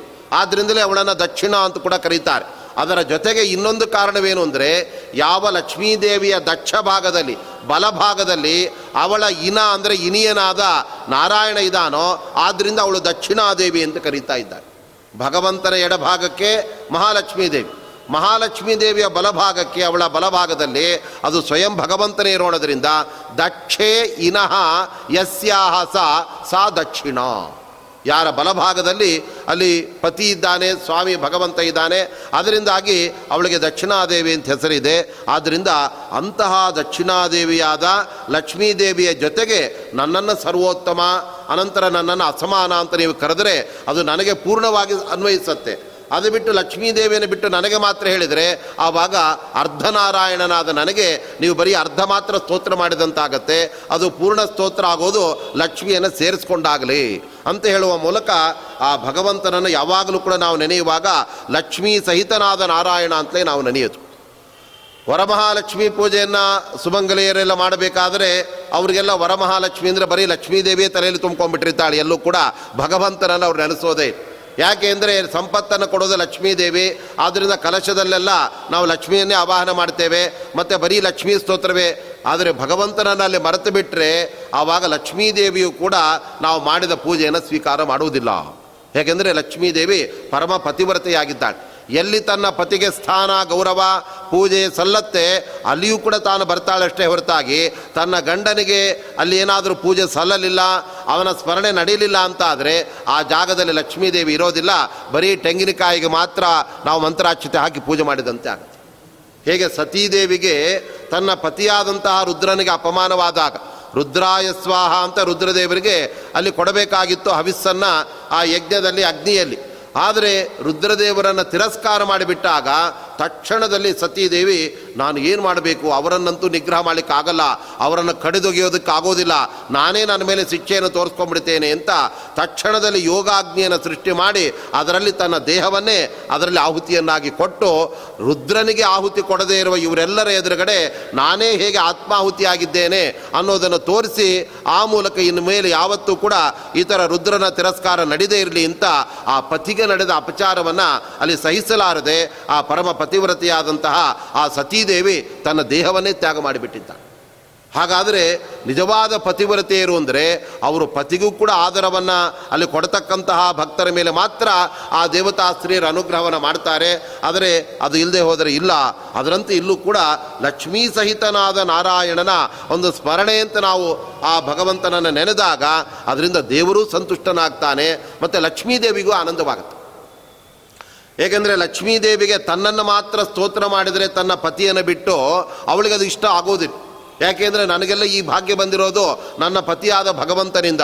ಆ ನನ್ನ ಪತಿಯನ್ನೇ ನೀವು ಬೇಡ ಅಂತ ಅವನನ್ನು ಬಿಟ್ಟು ನನ್ನನ್ನು ಮಾತ್ರ ಸಂಪತ್ತಿಗೋಸ್ಕರ ನೀವು ಆರಾಧನೆ ಮಾಡ್ತೀರಿ ಅಂದರೆ ಆವಾಗ ನಿಮಗೆ ಸಂಪತ್ತನ್ನು ಕೊಡ್ತೇನೆ, ಆದರೆ ಅದು ನಶ್ವರವಾಗಿ ಬಿಡತ್ತೆ ನನ್ನ ಪತಿಯನ್ನು ಕರೆದು ಊಟ ಒಟ್ಟಿಗೆ ನಮ್ಮನ್ನು ದಂಪತಿಗಳನ್ನು ನೀವು ಪೂಜೆ ಮಾಡಿದರೆ ಆವಾಗ ನಿಮ್ಮ ಮನೆಯಲ್ಲಿ ಶಾಶ್ವತವಾದ ಸಂಪತ್ತನ್ನು ನಾನು ಕೊಡ್ತೇನೆ ಅಂತ ಆ ಮಹಾಲಕ್ಷ್ಮೀ ದೇವಿ ಹೇಳ್ತಾ ಇದ್ದಾಳೆ. ಆದ್ದರಿಂದ ಬರೀ ಲಕ್ಷ್ಮೀದೇವಿಗೆ ಸ್ತೋತ್ರ ಮಾಡಿದರೆ ಅವಳು ಕೂಡ ಅದನ್ನು ಸ್ವೀಕಾರ ಮಾಡೋದಿಲ್ಲ. ಆದರೆ ವಿಷ್ಣುನ ಸಹಿತ ಧ್ಯಾತ ಸಾಪಿ ತುಷ್ಟಿಂ ಪರಾಮ್ರಜೇತ್ ಭಗವಂತನ ಜೊತೆಗೆ ಲಕ್ಷ್ಮೀದೇವಿಯನ್ನು ನಾವು ಧ್ಯಾನ ಮಾಡಿದಾಗ ಲಕ್ಷ್ಮೀದೇವಿಗೂ ಕೂಡ ಅಲ್ಲಿ ನಮಸ್ಕಾರ ಆರಾಧನೆ ಎಲ್ಲ ಸಲ್ಲಿಸಿದಂತೆ ಆಗುತ್ತೆ. ಆದ್ದರಿಂದ ವರಮಹಾಲಕ್ಷ್ಮಿ ಅಂತಂದರೆ ವರವನ್ನು ಕೊಡುವ ಮಹಾಲಕ್ಷ್ಮಿಯ ಪೂಜೆಯನ್ನು ಮಾಡ್ತೇವೆ ಅಂತ ಅಷ್ಟೇ ನಾವು ತಿಳ್ಕೊಳ್ಳೋದಲ್ಲ. ಅಲ್ಲಿ ವರ ಅಂತಂದರೆ ಭಗವಂತನಿಗಿಂತಲೂ ಕೂಡ ಶ್ರೇಷ್ಠನಾದ ಭಗವಂತ, ಅದು ಸ್ವಯಂ ವಿಷ್ಣು. ಮತ್ತು ವರ ಅಂದರೆ ವಧುವಾದ ಲಕ್ಷ್ಮೀದೇವಿಗೆ ನಾರಾಯಣನೇ ವರ ಆಗಿಬಿಟ್ಟಿದ್ದಾನೆ. ಆದ್ದರಿಂದ ವಾದಿರಾಜ ಸ್ವಾಮಿಗಳು ಕೂಡ ಲಕ್ಷ್ಮೀ ಶೋಭನ ಪದದಲ್ಲಿ ಲಕ್ಷ್ಮೀದೇವಿಗೆ ವರನೇ ನೀನಾಗಿದೆಯಾ ವಿಷ್ಣು ಅಂತ ಅವ್ರು ಹೇಳ್ತಾ ಇದ್ದಾರೆ. ಆದ್ದರಿಂದ ವರಮಹಾಲಕ್ಷ್ಮಿ ಅಂದರೆ ಬರೀ ವರವನ್ನು ಕೊಡುವ ಮಹಾಲಕ್ಷ್ಮಿ ಅಷ್ಟೇ ಅಲ್ಲ, ವರ ಅಂದರೆ ಎಲ್ಲರಿಗಿಂತ ಶ್ರೇಷ್ಠನಾದ ಲಕ್ಷ್ಮೀದೇವಿಗಿಂತಲೂ ಕೂಡ ಉತ್ತಮನಾದ ನಾರಾಯಣ. ಅನಂತರದಲ್ಲಿ ಲಕ್ಷ್ಮಿ ಅಂದರೆ ಮಹಾಲಕ್ಷ್ಮಿ, ಅವರಿಬ್ಬರ ಪೂಜೆಯೇ ಅದು ವರಮಹಾಲಕ್ಷ್ಮಿ ಪೂಜೆ. ಆ ಮೂಲಕ ಭಕ್ತರಿಗೆ ಆ ಲಕ್ಷ್ಮಿ ಮತ್ತು ನಾರಾಯಣರು ವರವನ್ನು ಕೊಡ್ತಾರೆ ಅನ್ನತಕ್ಕಂಥ ದೃಷ್ಟಿಯಿಂದ ಎಲ್ಲೂ ಕೂಡ ನಾವು ಬರೀ ಲಕ್ಷ್ಮಿಯ ಸ್ತೋತ್ರವನ್ನು ಅಲ್ಲಿ ಮಾಡೋದಕ್ಕೆ ಅವಕಾಶ ಇಲ್ಲ. ಅದರಂತೆ ಶನಿಯನ್ನು ನಾವು ಪ್ರಾರ್ಥನೆ ಮಾಡುವಾಗ ಲಕ್ಷ್ಮೀ ನಾರಾಯಣನ ಸ್ಮರಣೆ ಕರುಣಿಸೋ ಅಂತ ಅಲ್ಲಿ ಅವರು ಪ್ರಾರ್ಥನೆ ಮಾಡ್ತಾ, ಲಕ್ಷ್ಮೀ ಸಹಿತನಾದ ಭಗವಂತ. ಎಲ್ಲೂ ಕೂಡ ಲಕ್ಷ್ಮೀ ದೇವಿಯನ್ನು ಬಿಟ್ಟು ಭಗವಂತ ಇಲ್ಲ, ಭಗವಂತನನ್ನು ಬಿಟ್ಟು ಲಕ್ಷ್ಮೀ ದೇವಿ ಇಲ್ಲವೇ? ವಾಮನಾವತಾರದಲ್ಲಿ ಭಗವಂತನಿಗೆ ಒಂದು ದೊಡ್ಡ ಸಮಸ್ಯೆ ಆಯ್ತಂತೆ. ದೇವರು ವಾಮನ ಪುಟ್ಟ ಒಟ್ಟುವಾಗಿ ಛತ್ರವನ್ನು, ಅನಂತರದಲ್ಲಿ ಕಮಂಡಲವನ್ನು ಹಿಡ್ಕೊಂಡು ಬಲಿಚಕ್ರವರ್ತಿಯ ಸಭೆಗೆ ಹೊರಡೋದಕ್ಕೆ ಸಿದ್ಧನಾದ ತಕ್ಷಣ ಲಕ್ಷ್ಮೀದೇವಿಯು ಕೂಡ ಪಕ್ಕದಲ್ಲೇ ಬಂದುಬಿಟ್ಲು ಒಳ್ಳೆ ರೇಷ್ಮೆ ಸೀರೆಯನ್ನು ಕಚ್ಚಿ ಹಾಕಿ ಉಟ್ಕೊಂಡು, ಆ ನಂತರದಲ್ಲಿ ಒಳ್ಳೆ ಆಭರಣಗಳನ್ನು ತೊಟ್ಕೊಂಡು ಸಾಲಂಕೃತಳಾಗಿ ವಾಮನನ ಪಕ್ಕದಲ್ಲಿ ಲಕ್ಷ್ಮೀದೇವಿ ಬಂದುಬಿಟ್ಟಿದ್ದ ಆವಾಗ ವಾಮನ ದೇವರು ನೋಡಿದ, ತನಗಿಂತ ಮೂರಡಿ ಹತ್ರ ಇರತಕ್ಕಂಥ ಲಕ್ಷ್ಮೀದೇವಿ ತನ್ನ ಪಕ್ಕದಲ್ಲೇ ನಿಂತಿದ್ದಾಳೆ. ಆವಾಗ ವಾಮನ ಹೇಳ್ತಾ ಇದ್ದಾನೆ, ನಾನು ಬಲಿಯ ಯಜ್ಞ ಸಭೆಗೆ ಹೋಗ್ತಾ ಇದ್ದೇನೆ, ನೀನು ನನ್ನ ಜೊತೆಗೆ ಬರಬೇಡ ಅಂತ ಲಕ್ಷ್ಮೀದೇವಿಗೆ. ಅಲ್ಲಿ ದೇವರು ಹೇಳಿಬಿಟ್ಟು ಆವಾಗ ಲಕ್ಷ್ಮೀದೇವಿ ಹೇಳ್ತಾ ಇದ್ದಾಳೆ, ನಾನು ನಿಮ್ಮ ಮಡದಿಯಾಗಿದ್ದೇನೆ, ನೀವಿದ್ದಲ್ಲೆಲ್ಲ ನಾನು ಇರಲೇಬೇಕಾಗಿರುವಾಗ ನನ್ನನ್ನು ಬರಬೇಡ ಅಂತ ಹೇಳಿತೀಯ ಸ್ವಾಮಿ? ನೀನಿದ್ದಲ್ಲೇ ನಾನು ಬರಲೇಬೇಕಲ್ಲ. ಆವಾಗ ವಾಮನ ದೇವರು ಹೇಳ್ತಾ ಇದ್ದಾನೆ, ನೀನು ಅಲ್ಲಿಗೆ ಬಂದರೆ ನನ್ನ ಕೆಲಸ ಕೆಟ್ಟು ಹೋಗಿಬಿಡತ್ತೆ. ಯಾಕೆಂದರೆ ನಾನು ನಾನು ಬಲಿಯ ಸಂಪತ್ತನ್ನು ಹರಣ ಮಾಡಬೇಕು ಅಂತ ಹೋಗ್ತಾ ಇದ್ದೇನೆ ನೀನು ನನ್ನ ಜೊತೆಗೆ ಬಂದರೆ ಸುಮ್ಮನೆ ಇರ್ತೀಯ? ಬಲಿ ಮೇಲೆ ನಿನ್ನ ಕುಡಿನೋಟವನ್ನು ಹಾಕ್ತೀಯ? ನಿನ್ನ ಕುಡಿನೋಟ ಯಾರ ಮೇಲೆ ಬೀಳತ್ತೆ? ಅವರ ಮಹಾದರಿದ್ರನಾಗಿದ್ದರೂ ಕೂಡ ಭಾರಿ ದೊಡ್ಡ ಶ್ರೀಮಂತನಾಗಿಬಿಡ್ತಾನೆ. ಹಾಗಾದರೆ ನೀನು ಕುಡಿನೋಟವನ್ನು ಹಾಕ್ತಾ ಸಂಪತ್ತನ್ನು ಹೆಚ್ಚಿಸ್ತಾ ಇರೋದು, ನಾನು ಅವನ ಸಂಪತ್ತನ್ನು ಸೆಳಿತಾ ಇರೋದು. ಇದು ಕೆಲಸ ಸರಿಯಾಗೋದಿಲ್ಲ ಆದ್ದರಿಂದ ನನ್ನ ಜೊತೆಗೆ ನೀನು ಬರಬೇಡ. ಅದಕ್ಕೆ ಮಹಾಲಕ್ಷ್ಮೀ ದೇವಿ ಹೇಳಿದ್ಲು ನಿನ್ನ ಸಾಮರ್ಥ್ಯ ಬಹಳ ದೊಡ್ಡದಿದೆ, ಹಾಗೆಲ್ಲ ನನ್ನ ಶಕ್ತಿಯನ್ನು ಕಡಿಮೆ ಮಾಡಿ ನೀನೇನು ಬೇಕಾದರೂ ನೀನು ಮಾಡಬಲ್ಲೆ. ಆದ್ದರಿಂದ ನಾನು ಬಂದರೆ ನಿನ್ನ ಕೆಲಸಕ್ಕೇನು ತೊಂದರೆ ಆಗೋದಿಲ್ಲ, ನಾನು ಬಂದೇ ಬರ್ತೇನೆ. ಆವಾಗ ಭಗವಂತ ವಾಮನ ಹೇಳ್ತಾ ಇದ್ದಾನೆ, ಇನ್ನೊಂದು ಸಮಸ್ಯೆ ಏನು ಅಂದರೆ ನೀನು ಬಂದುಬಿಟ್ರೆ ನಾನು ಬ್ರಹ್ಮಚಾರಿಯಾಗಿರೋ ಮೂರು ಪಾದ ಭೂಮಿಯನ್ನು ದಾನ ತಗೊಳ್ಬೇಕು ಅಂತ ಹೋಗ್ತಾ ಇದ್ದೇನೆ. ನನ್ನ ಜೊತೆಗೆ ನೀನು ಬಂದುಬಿಟ್ರೆ ಅಲ್ಲಿ ನಡೆಯೋದು ಬ್ರಹ್ಮಚಾರಿ ಪೂಜೆ ಎಲ್ಲ ಸೀರೆ ಧೋತ್ರಗಳನ್ನೆಲ್ಲ ಕೊಟ್ಟು ಅಲ್ಲಿ ದಂಪತ್ ಪೂಜೆ ಮಾಡಿಬಿಡ್ತಾರೆ ನಮ್ಮಿಬ್ಬರಿಗೆ. ಆದರೆ ನಾನು ದಂಪತ್ ಪೂಜೆ ಮಾಡಿಸ್ಕೊಳ್ಳಿಕ್ಕೋಸ್ಕರ ಅಲ್ಲಿ ಹೋಗ್ತಾ ಇಲ್ಲ, ಬ್ರಹ್ಮಚಾರಿಯಾಗಿ ಹೋಗ್ತಾ ಇದ್ದೇನೆ. ಆದ್ದರಿಂದ ಬರಬೇಡ ಅಂತ ದೇವರು ಲಕ್ಷ್ಮೀ ದೇವಿಗೆ ಹೇಳಿದ್ರು. ಆದರೂ ಲಕ್ಷ್ಮೀದೇವಿ, ನಿಮ್ಮ ಹೃದಯದಲ್ಲಿ ನನಗೆ ಸ್ಥಾನ ಕೊಟ್ಟಿದ್ದೀರಲ್ಲ, ಅಲ್ಲಿ ಇದ್ಕೊಂಡೇ ಬರ್ತೇನೆ ಬಿಡಿ ಅಂತ ಹೊರಟುಬಿಟ್ಟು ಆವಾಗ ದೇವ್ರು ಅಂದ್ಕೊಂಡ್ರ, ಲಕ್ಷ್ಮೀದೇವಿಯ ಕಟಾಕ್ಷ ಭಾರಿ ಸ್ಟ್ರಾಂಗ್ ಇದೆ. ನನ್ನ ಹೃದಯದಲ್ಲಿ ಕೂತು ಕೂಡ ಅವಳು ಬಲಿಯ ಮೇಲೆ ತನ್ನ ಕಟಾಕ್ಷವನ್ನು ಹಾಕಿಬಿಟ್ರೆ ಮತ್ತು ಅವನ ಸಂಪತ್ತು ಹೆಚ್ಚಾಗಿಬಿಡತ್ತೆ. ಆದ್ದರಿಂದ ಬಲಿಚಕ್ರವರ್ತಿಯ ಮೇಲೆ ಲಕ್ಷ್ಮೀದೇವಿಯ ಕಟಾಕ್ಷ ಬೀಳಬಾರ್ದು. ಅದಕ್ಕೋಸ್ಕರ ತಾನು ಹಾಕ್ಕೊಂಡಿದ್ದ ಕೃಷ್ಣಾಜನವನ ದೇವರು ಲಕ್ಷ್ಮೀದೇವಿ ಮುಖಕ್ಕೆ ಅಡ್ಡವಾಗಿ ಹಾಕಿಬಿಟ್ಟಂತೆ. ಬ್ರಹ್ಮವಸ್ತ್ರದ ರೀತಿಯಲ್ಲಿ. ಆವಾಗ ಭಗವಂತ ಹಾಕ್ಕೊಂಡಿರುವ ಆ ಕೃಷ್ಣಾಜನಕ್ಕೂ ಎಂಥ ಸಾಮರ್ಥ್ಯ ಇದೆ ಅಂದರೆ ಹಿಂದೊಮ್ಮೆ ದೇವರ ಸುದರ್ಶನ ಚಕ್ರ ಸೂರ್ಯನನ್ನೇ ಅಡ್ಡ ಮಾಡಿ ಅದರ ಬೆಳಕು ಬಾರದಂತೆ ಕತ್ತಲೆ ಮಾಡಿಬಿಟ್ಟಿತ್ತು. ಹಾಗಿರುವಾಗ ಭಗವಂತನ ಆ ಒಂದು ಕೃಷ್ಣಾಜನ, ವಾಮನನ ಕೃಷ್ಣಾಜನ ಲಕ್ಷ್ಮೀದೇವಿಗೆ ಅಡ್ಡವಾಗಿ ಕರ್ಟನ್ ಹಾಕಿಬಿಟ್ಟಂತೆ ಆಯಿತು. ಆವಾಗ ಕುಡಿನೋಟ ಅದನ್ನು ದಾಟಿ ಈ ಕಡೆ ಬರಲೇ ಇಲ್ಲ. ದೇವರು ತಾನು ಎಲ್ಲ ಸಂಪತ್ತನ್ನು, ಆ ಬಲಿಯ ಸಂಪತ್ತನ್ನು ಅಪಹಾರ ಮಾಡಿಬಿಡ್ತಾ ಇದ್ದ ಹೀಗೆ ಭಗವಂತನ ಲಕ್ಷ್ಮೀದೇವಿಯರ ಒಂದು ಅನ್ಯೋನ್ಯತೆ ಹೇಗಿದೆ? ಎಲ್ಲೂ ಅವರು ಒಬ್ಬರನ್ನು ಬಿಟ್ಟು ಒಬ್ಬರು ಅಗಲೋದೇ ಇಲ್ಲ ಅನ್ನೋದಕ್ಕೆ ಪುರಾಣಗಳು ಸೊಗಸಾಗಿ ಆ ವಾಮನ ಮತ್ತು ಮಹಾಲಕ್ಷ್ಮೀ ದೇವಿಯರ ಒಂದು ಸಂವಾದವನ್ನು ನಮ್ಮ ಮುಂದೆ ಇಡ್ತಾ ಇವೆ. ಅದರಂತೆ ಅಂತಹ ಲಕ್ಷ್ಮೀ ಸಹಿತನಾದ ನಾರಾಯಣನ ಸ್ಮರಣೆಯನ್ನು ಶನಿದೇವ ನಮಗೆ ನೀಡಲಿ ಅಂತ ವಿಶೇಷವಾಗಿ ಜಗನ್ನಾಥದಾಸರು ಶನಿಗ್ರಹವನ್ನು ಕೂಡ ಸ್ತೋತ್ರ ಮಾಡ್ತಾ ಇದ್ದಾರೆ. ಆದ್ದರಿಂದ ನಾವು ನವಗ್ರಹಗಳಲ್ಲಿ ಅನೇಕ ಸಂದರ್ಭದಲ್ಲಿ ಶನಿಯನ್ನು ಪರೋಕ್ಷವಾಗಿ ನಿಂದನೆ ಮಾಡ್ತಾ ಇರ್ತೇವೆ. ಅದರ ಬಗ್ಗೆ ನಮಗೆ ಅರಿವೇ ಇರೋದಿಲ್ಲ. ನಮ್ಮ ಮಕ್ಕಳೇನಾದರೂ ತಪ್ಪು ಮಾಡಿದರೆ, ಅವರು ನಮಗೆ ಉಪದ್ರವ ಶುರು ಮಾಡಿದರೆ, ಅವನನ್ನೇ ಶನಿ ಅಂತ ಬೈತಾ ಇರ್ತೇವೆ ನಾವು. ಆದರೆ ನಿಜವಾಗಲೂ ಕೂಡ ಶನಿ ನಮಗೆ ಒಳ್ಳೆ ಸುಖವನ್ನೇ ಕೊಡ್ತಕ್ಕಂಥವನು. ನಮ್ಮ ಜನ್ಮಾಂತರದ ಪಾಪಕರ್ಮದ ಫಲವಾದ ದುಃಖವನ್ನು ನಮಗೆ ಕೊಟ್ಟು ನಮ್ಮಲ್ಲಿರುವ ಭಕ್ತಿಯನ್ನು ಪರಿಪಕ್ವಗೊಳಿಸ್ತಾ ಇರ್ತಾನೆ. ಯಾಕೆಂದರೆ ನೋಡಿ, ಒಂದು ಶಿಲೆಗೆ ಮೇಲಿಂದ ಮೇಲೆ ಉಳಿಯಿಂದ ಪೆಟ್ಟು ಬೀಳಲಿಲ್ಲ ಅಂತಾದರೆ ಆವಾಗ ಅದು ಸುಂದರವಾದ ಕಲಾಕೃತಿ ಆಗೋದೇ ಅದರಂತೆ ನಮ್ಮ ಮೇಲೆ ಆ ಶನಿಯೇ ಬೇರೆ ಬೇರೆ ನಮ್ಮ ಕಾರಣಗಳಿಂದಾಗಿ ಅವನು ದುಃಖವನ್ನು ಕೊಟ್ಟು ನಮ್ಮನ್ನು ಪರಿಪಕ್ವರನ್ನಾಗಿ ಮಾಡ್ತಾನೆ. ಮನುಷ್ಯ ಯಾವುದಕ್ಕೂ ಕೂಡ ಬಗ್ಗೋದಿಲ್ಲ. ಅವನು ತುಂಬ ದುಃಖ ಬಂದಾಗ ಅವನ ಎಲ್ಲ ಅಹಂಕಾರ ಇಳಿದೋಗಿಬಿಡತ್ತೆ ಅವನಿಗೆ ನಾನು ನಾನು ನಾನು ಅನ್ನೋದೆಲ್ಲ ಅವನು ಹೊರಟೋಗುತ್ತೆ. ಕೊನೆಗೆ ನೀನೇ ಸ್ವಾಮಿ, ಎಲ್ಲ ನಿನ್ನಿಂದಲೇ ನನ್ನಿಂದ ಏನಿದೆ ಅಂತ ಬರ್ಲಿಕ್ಕೆ ಶುರು ಮಾಡ್ತಾನೆ. ಹಾಗಾದರೆ ಭಗವಂತನಲ್ಲಿ ನಿಜವಾದ ಪರಿಪಕ್ವವಾದ ಭಕ್ತಿಯನ್ನು ನಮಗೆ, ದುಃಖಗಳನ್ನು ಕೊಡುವ ಮೂಲಕ ನಮಗೆ ಆ ಭಕ್ತಿಯನ್ನು ಅಲ್ಲಿ ಕೊಡ್ತಕ್ಕಂಥವನೇ ಶನಿ ಆದ್ದರಿಂದ ಆ ಥರ ಅವನು ದುಃಖವನ್ನು ಕೊಟ್ಟ ಮಾತ್ರಕ್ಕೆ ಅವನನ್ನು ಯಾವತ್ತೂ ನಾವು ನಿಂದಿಸಬಾರದು. ನಮ್ಮ ಒಳಿತಿಗೆ ಹೇಗೆ ಮಗು ತಪ್ಪು ಮಾಡಿದಾಗ ತಾಯಿ ಹೊಡೆದರೂ ಕೂಡ ಮತ್ತೆ ತನ್ನ ಹತ್ರವೇ ಮಗು ಬಂದಾಗ ಅದನ್ನು ಅಪ್ಪಿ ಮುದ್ದಾಡಿ ಅದಕ್ಕೆಲ್ಲ ತಿಂಡಿ ಕೊಟ್ಟು ಅದಕ್ಕೆ ಹೇಗೆ ಸಮಾಧಾನ ಮಾಡ್ತಾಳೆ. ಅದರಂತೆ ನಾವು ತಪ್ಪು ಮಾಡಿದಾಗ, ನಮಗೆ ದುಃಖವನ್ನು ಶನಿ ಕೊಟ್ಟಾಗ ನಾವು ಭಗವಂತನಿಗೆ ಮೊರೆ ಹೋಗಬೇಕು. ಅದೇ ಥರ ಶನಿಯನ್ನೇ ಮತ್ತೆ ನಾವು ಪ್ರಾರ್ಥನೆ ಮಾಡಬೇಕು. ಆವಾಗ ನಮ್ಮ ದುಃಖಗಳನ್ನು ದೂರ ಮಾಡಿ ಒಳ್ಳೆಯ ಫಲಗಳನ್ನು, ಶಾಶ್ವತವಾದ ಫಲವನ್ನು ಆ ಶನಿ ನಮಗೆ ಕೊಡ್ತಾ ಇದ್ದಾನೆ. ಹೀಗೆ ನವಗ್ರಹಗಳಲ್ಲಿ ವಿಶೇಷವಾಗಿ ಒಂದೊಂದು ಗ್ರಹವನ್ನು ನಾವು ಹೇಗೆ ಚಿಂತನೆ ಮಾಡಬೇಕು, ಅದರ ಬಗ್ಗೆ ಬಹಳ ಸುಂದರವಾದ ಚಿಂತನೆಯನ್ನು ಜಗನ್ನಾಥದಾಸರು ನಮಗೆ ಈ ತತ್ವ ಸುವಾಲಿ ಎಂಬತಕ್ಕಂಥ ಗ್ರಂಥದಲ್ಲಿ ನೀಡಿದ್ದಾರೆ. ನಾವು ಬರೀ ಗ್ರಹಗಳನ್ನು ತಿಳಿಯೋದರಲ್ಲೇ ಅಲ್ಲದೇ ಮುಂದೆ ಮುಖ್ಯ ಪ್ರಾಣದೇವರ ಬಗ್ಗೆ, ಭಗವಂತನ ಬಗ್ಗೆ, ಬೇರೆ ಬೇರೆ ಭಗವಂತನ ಪರಿವಾರ, ದೇವತೆಗಳ ಬಗ್ಗೆ ಕೂಡ ಬಹಳ ಸುಂದರವಾಗಿ ಜಗನ್ನಾಥದಾಸರಿ ಕೃತಿಯಲ್ಲಿ ತಿಳಿಸಿದ್ದಾರೆ. ಅದೆಲ್ಲ ಭಾಗವನ್ನು ಮತ್ತೆ ಇನ್ನೊಂದು ಬಾರಿ ನಾವಿಲ್ಲಿ ಸೇರಿದಾಗ ಆ ಎಲ್ಲ ವಿಚಾರವನ್ನು ಮನನ ಮಾಡೋಣ. ಇವತ್ತಿಗೆ ಉಪನ್ಯಾಸವನ್ನು ಮುಖ್ಯಪ್ರಾಣ ಅಂತರ್ಗತನಾದ ವೇದವ್ಯಾಸ ದೇವರ ಚರಣಕ್ಕೆ ಅರ್ಪಣೆ ಮಾಡ್ತಾ ಇದ್ದೇನೆ. ಶ್ರೀಕೃಷ್ಣ ಅರ್ಪಣ ಎಸ್ ಸರ್ವಗುಣ ಸಂಪೂರ್ಣ, ಸರ್ವದೋಷ ವಿವರ್ಜಿತ, ಪ್ರಿಯತಾಂ ಪ್ರೀತೇವ ಅಲಂ, ವಿಷ್ಣುರ್ಮೇ ಪರಮ ಸುಹೃತು, ಶ್ರೀಕೃಷ್ಣಾರ್ಪಣ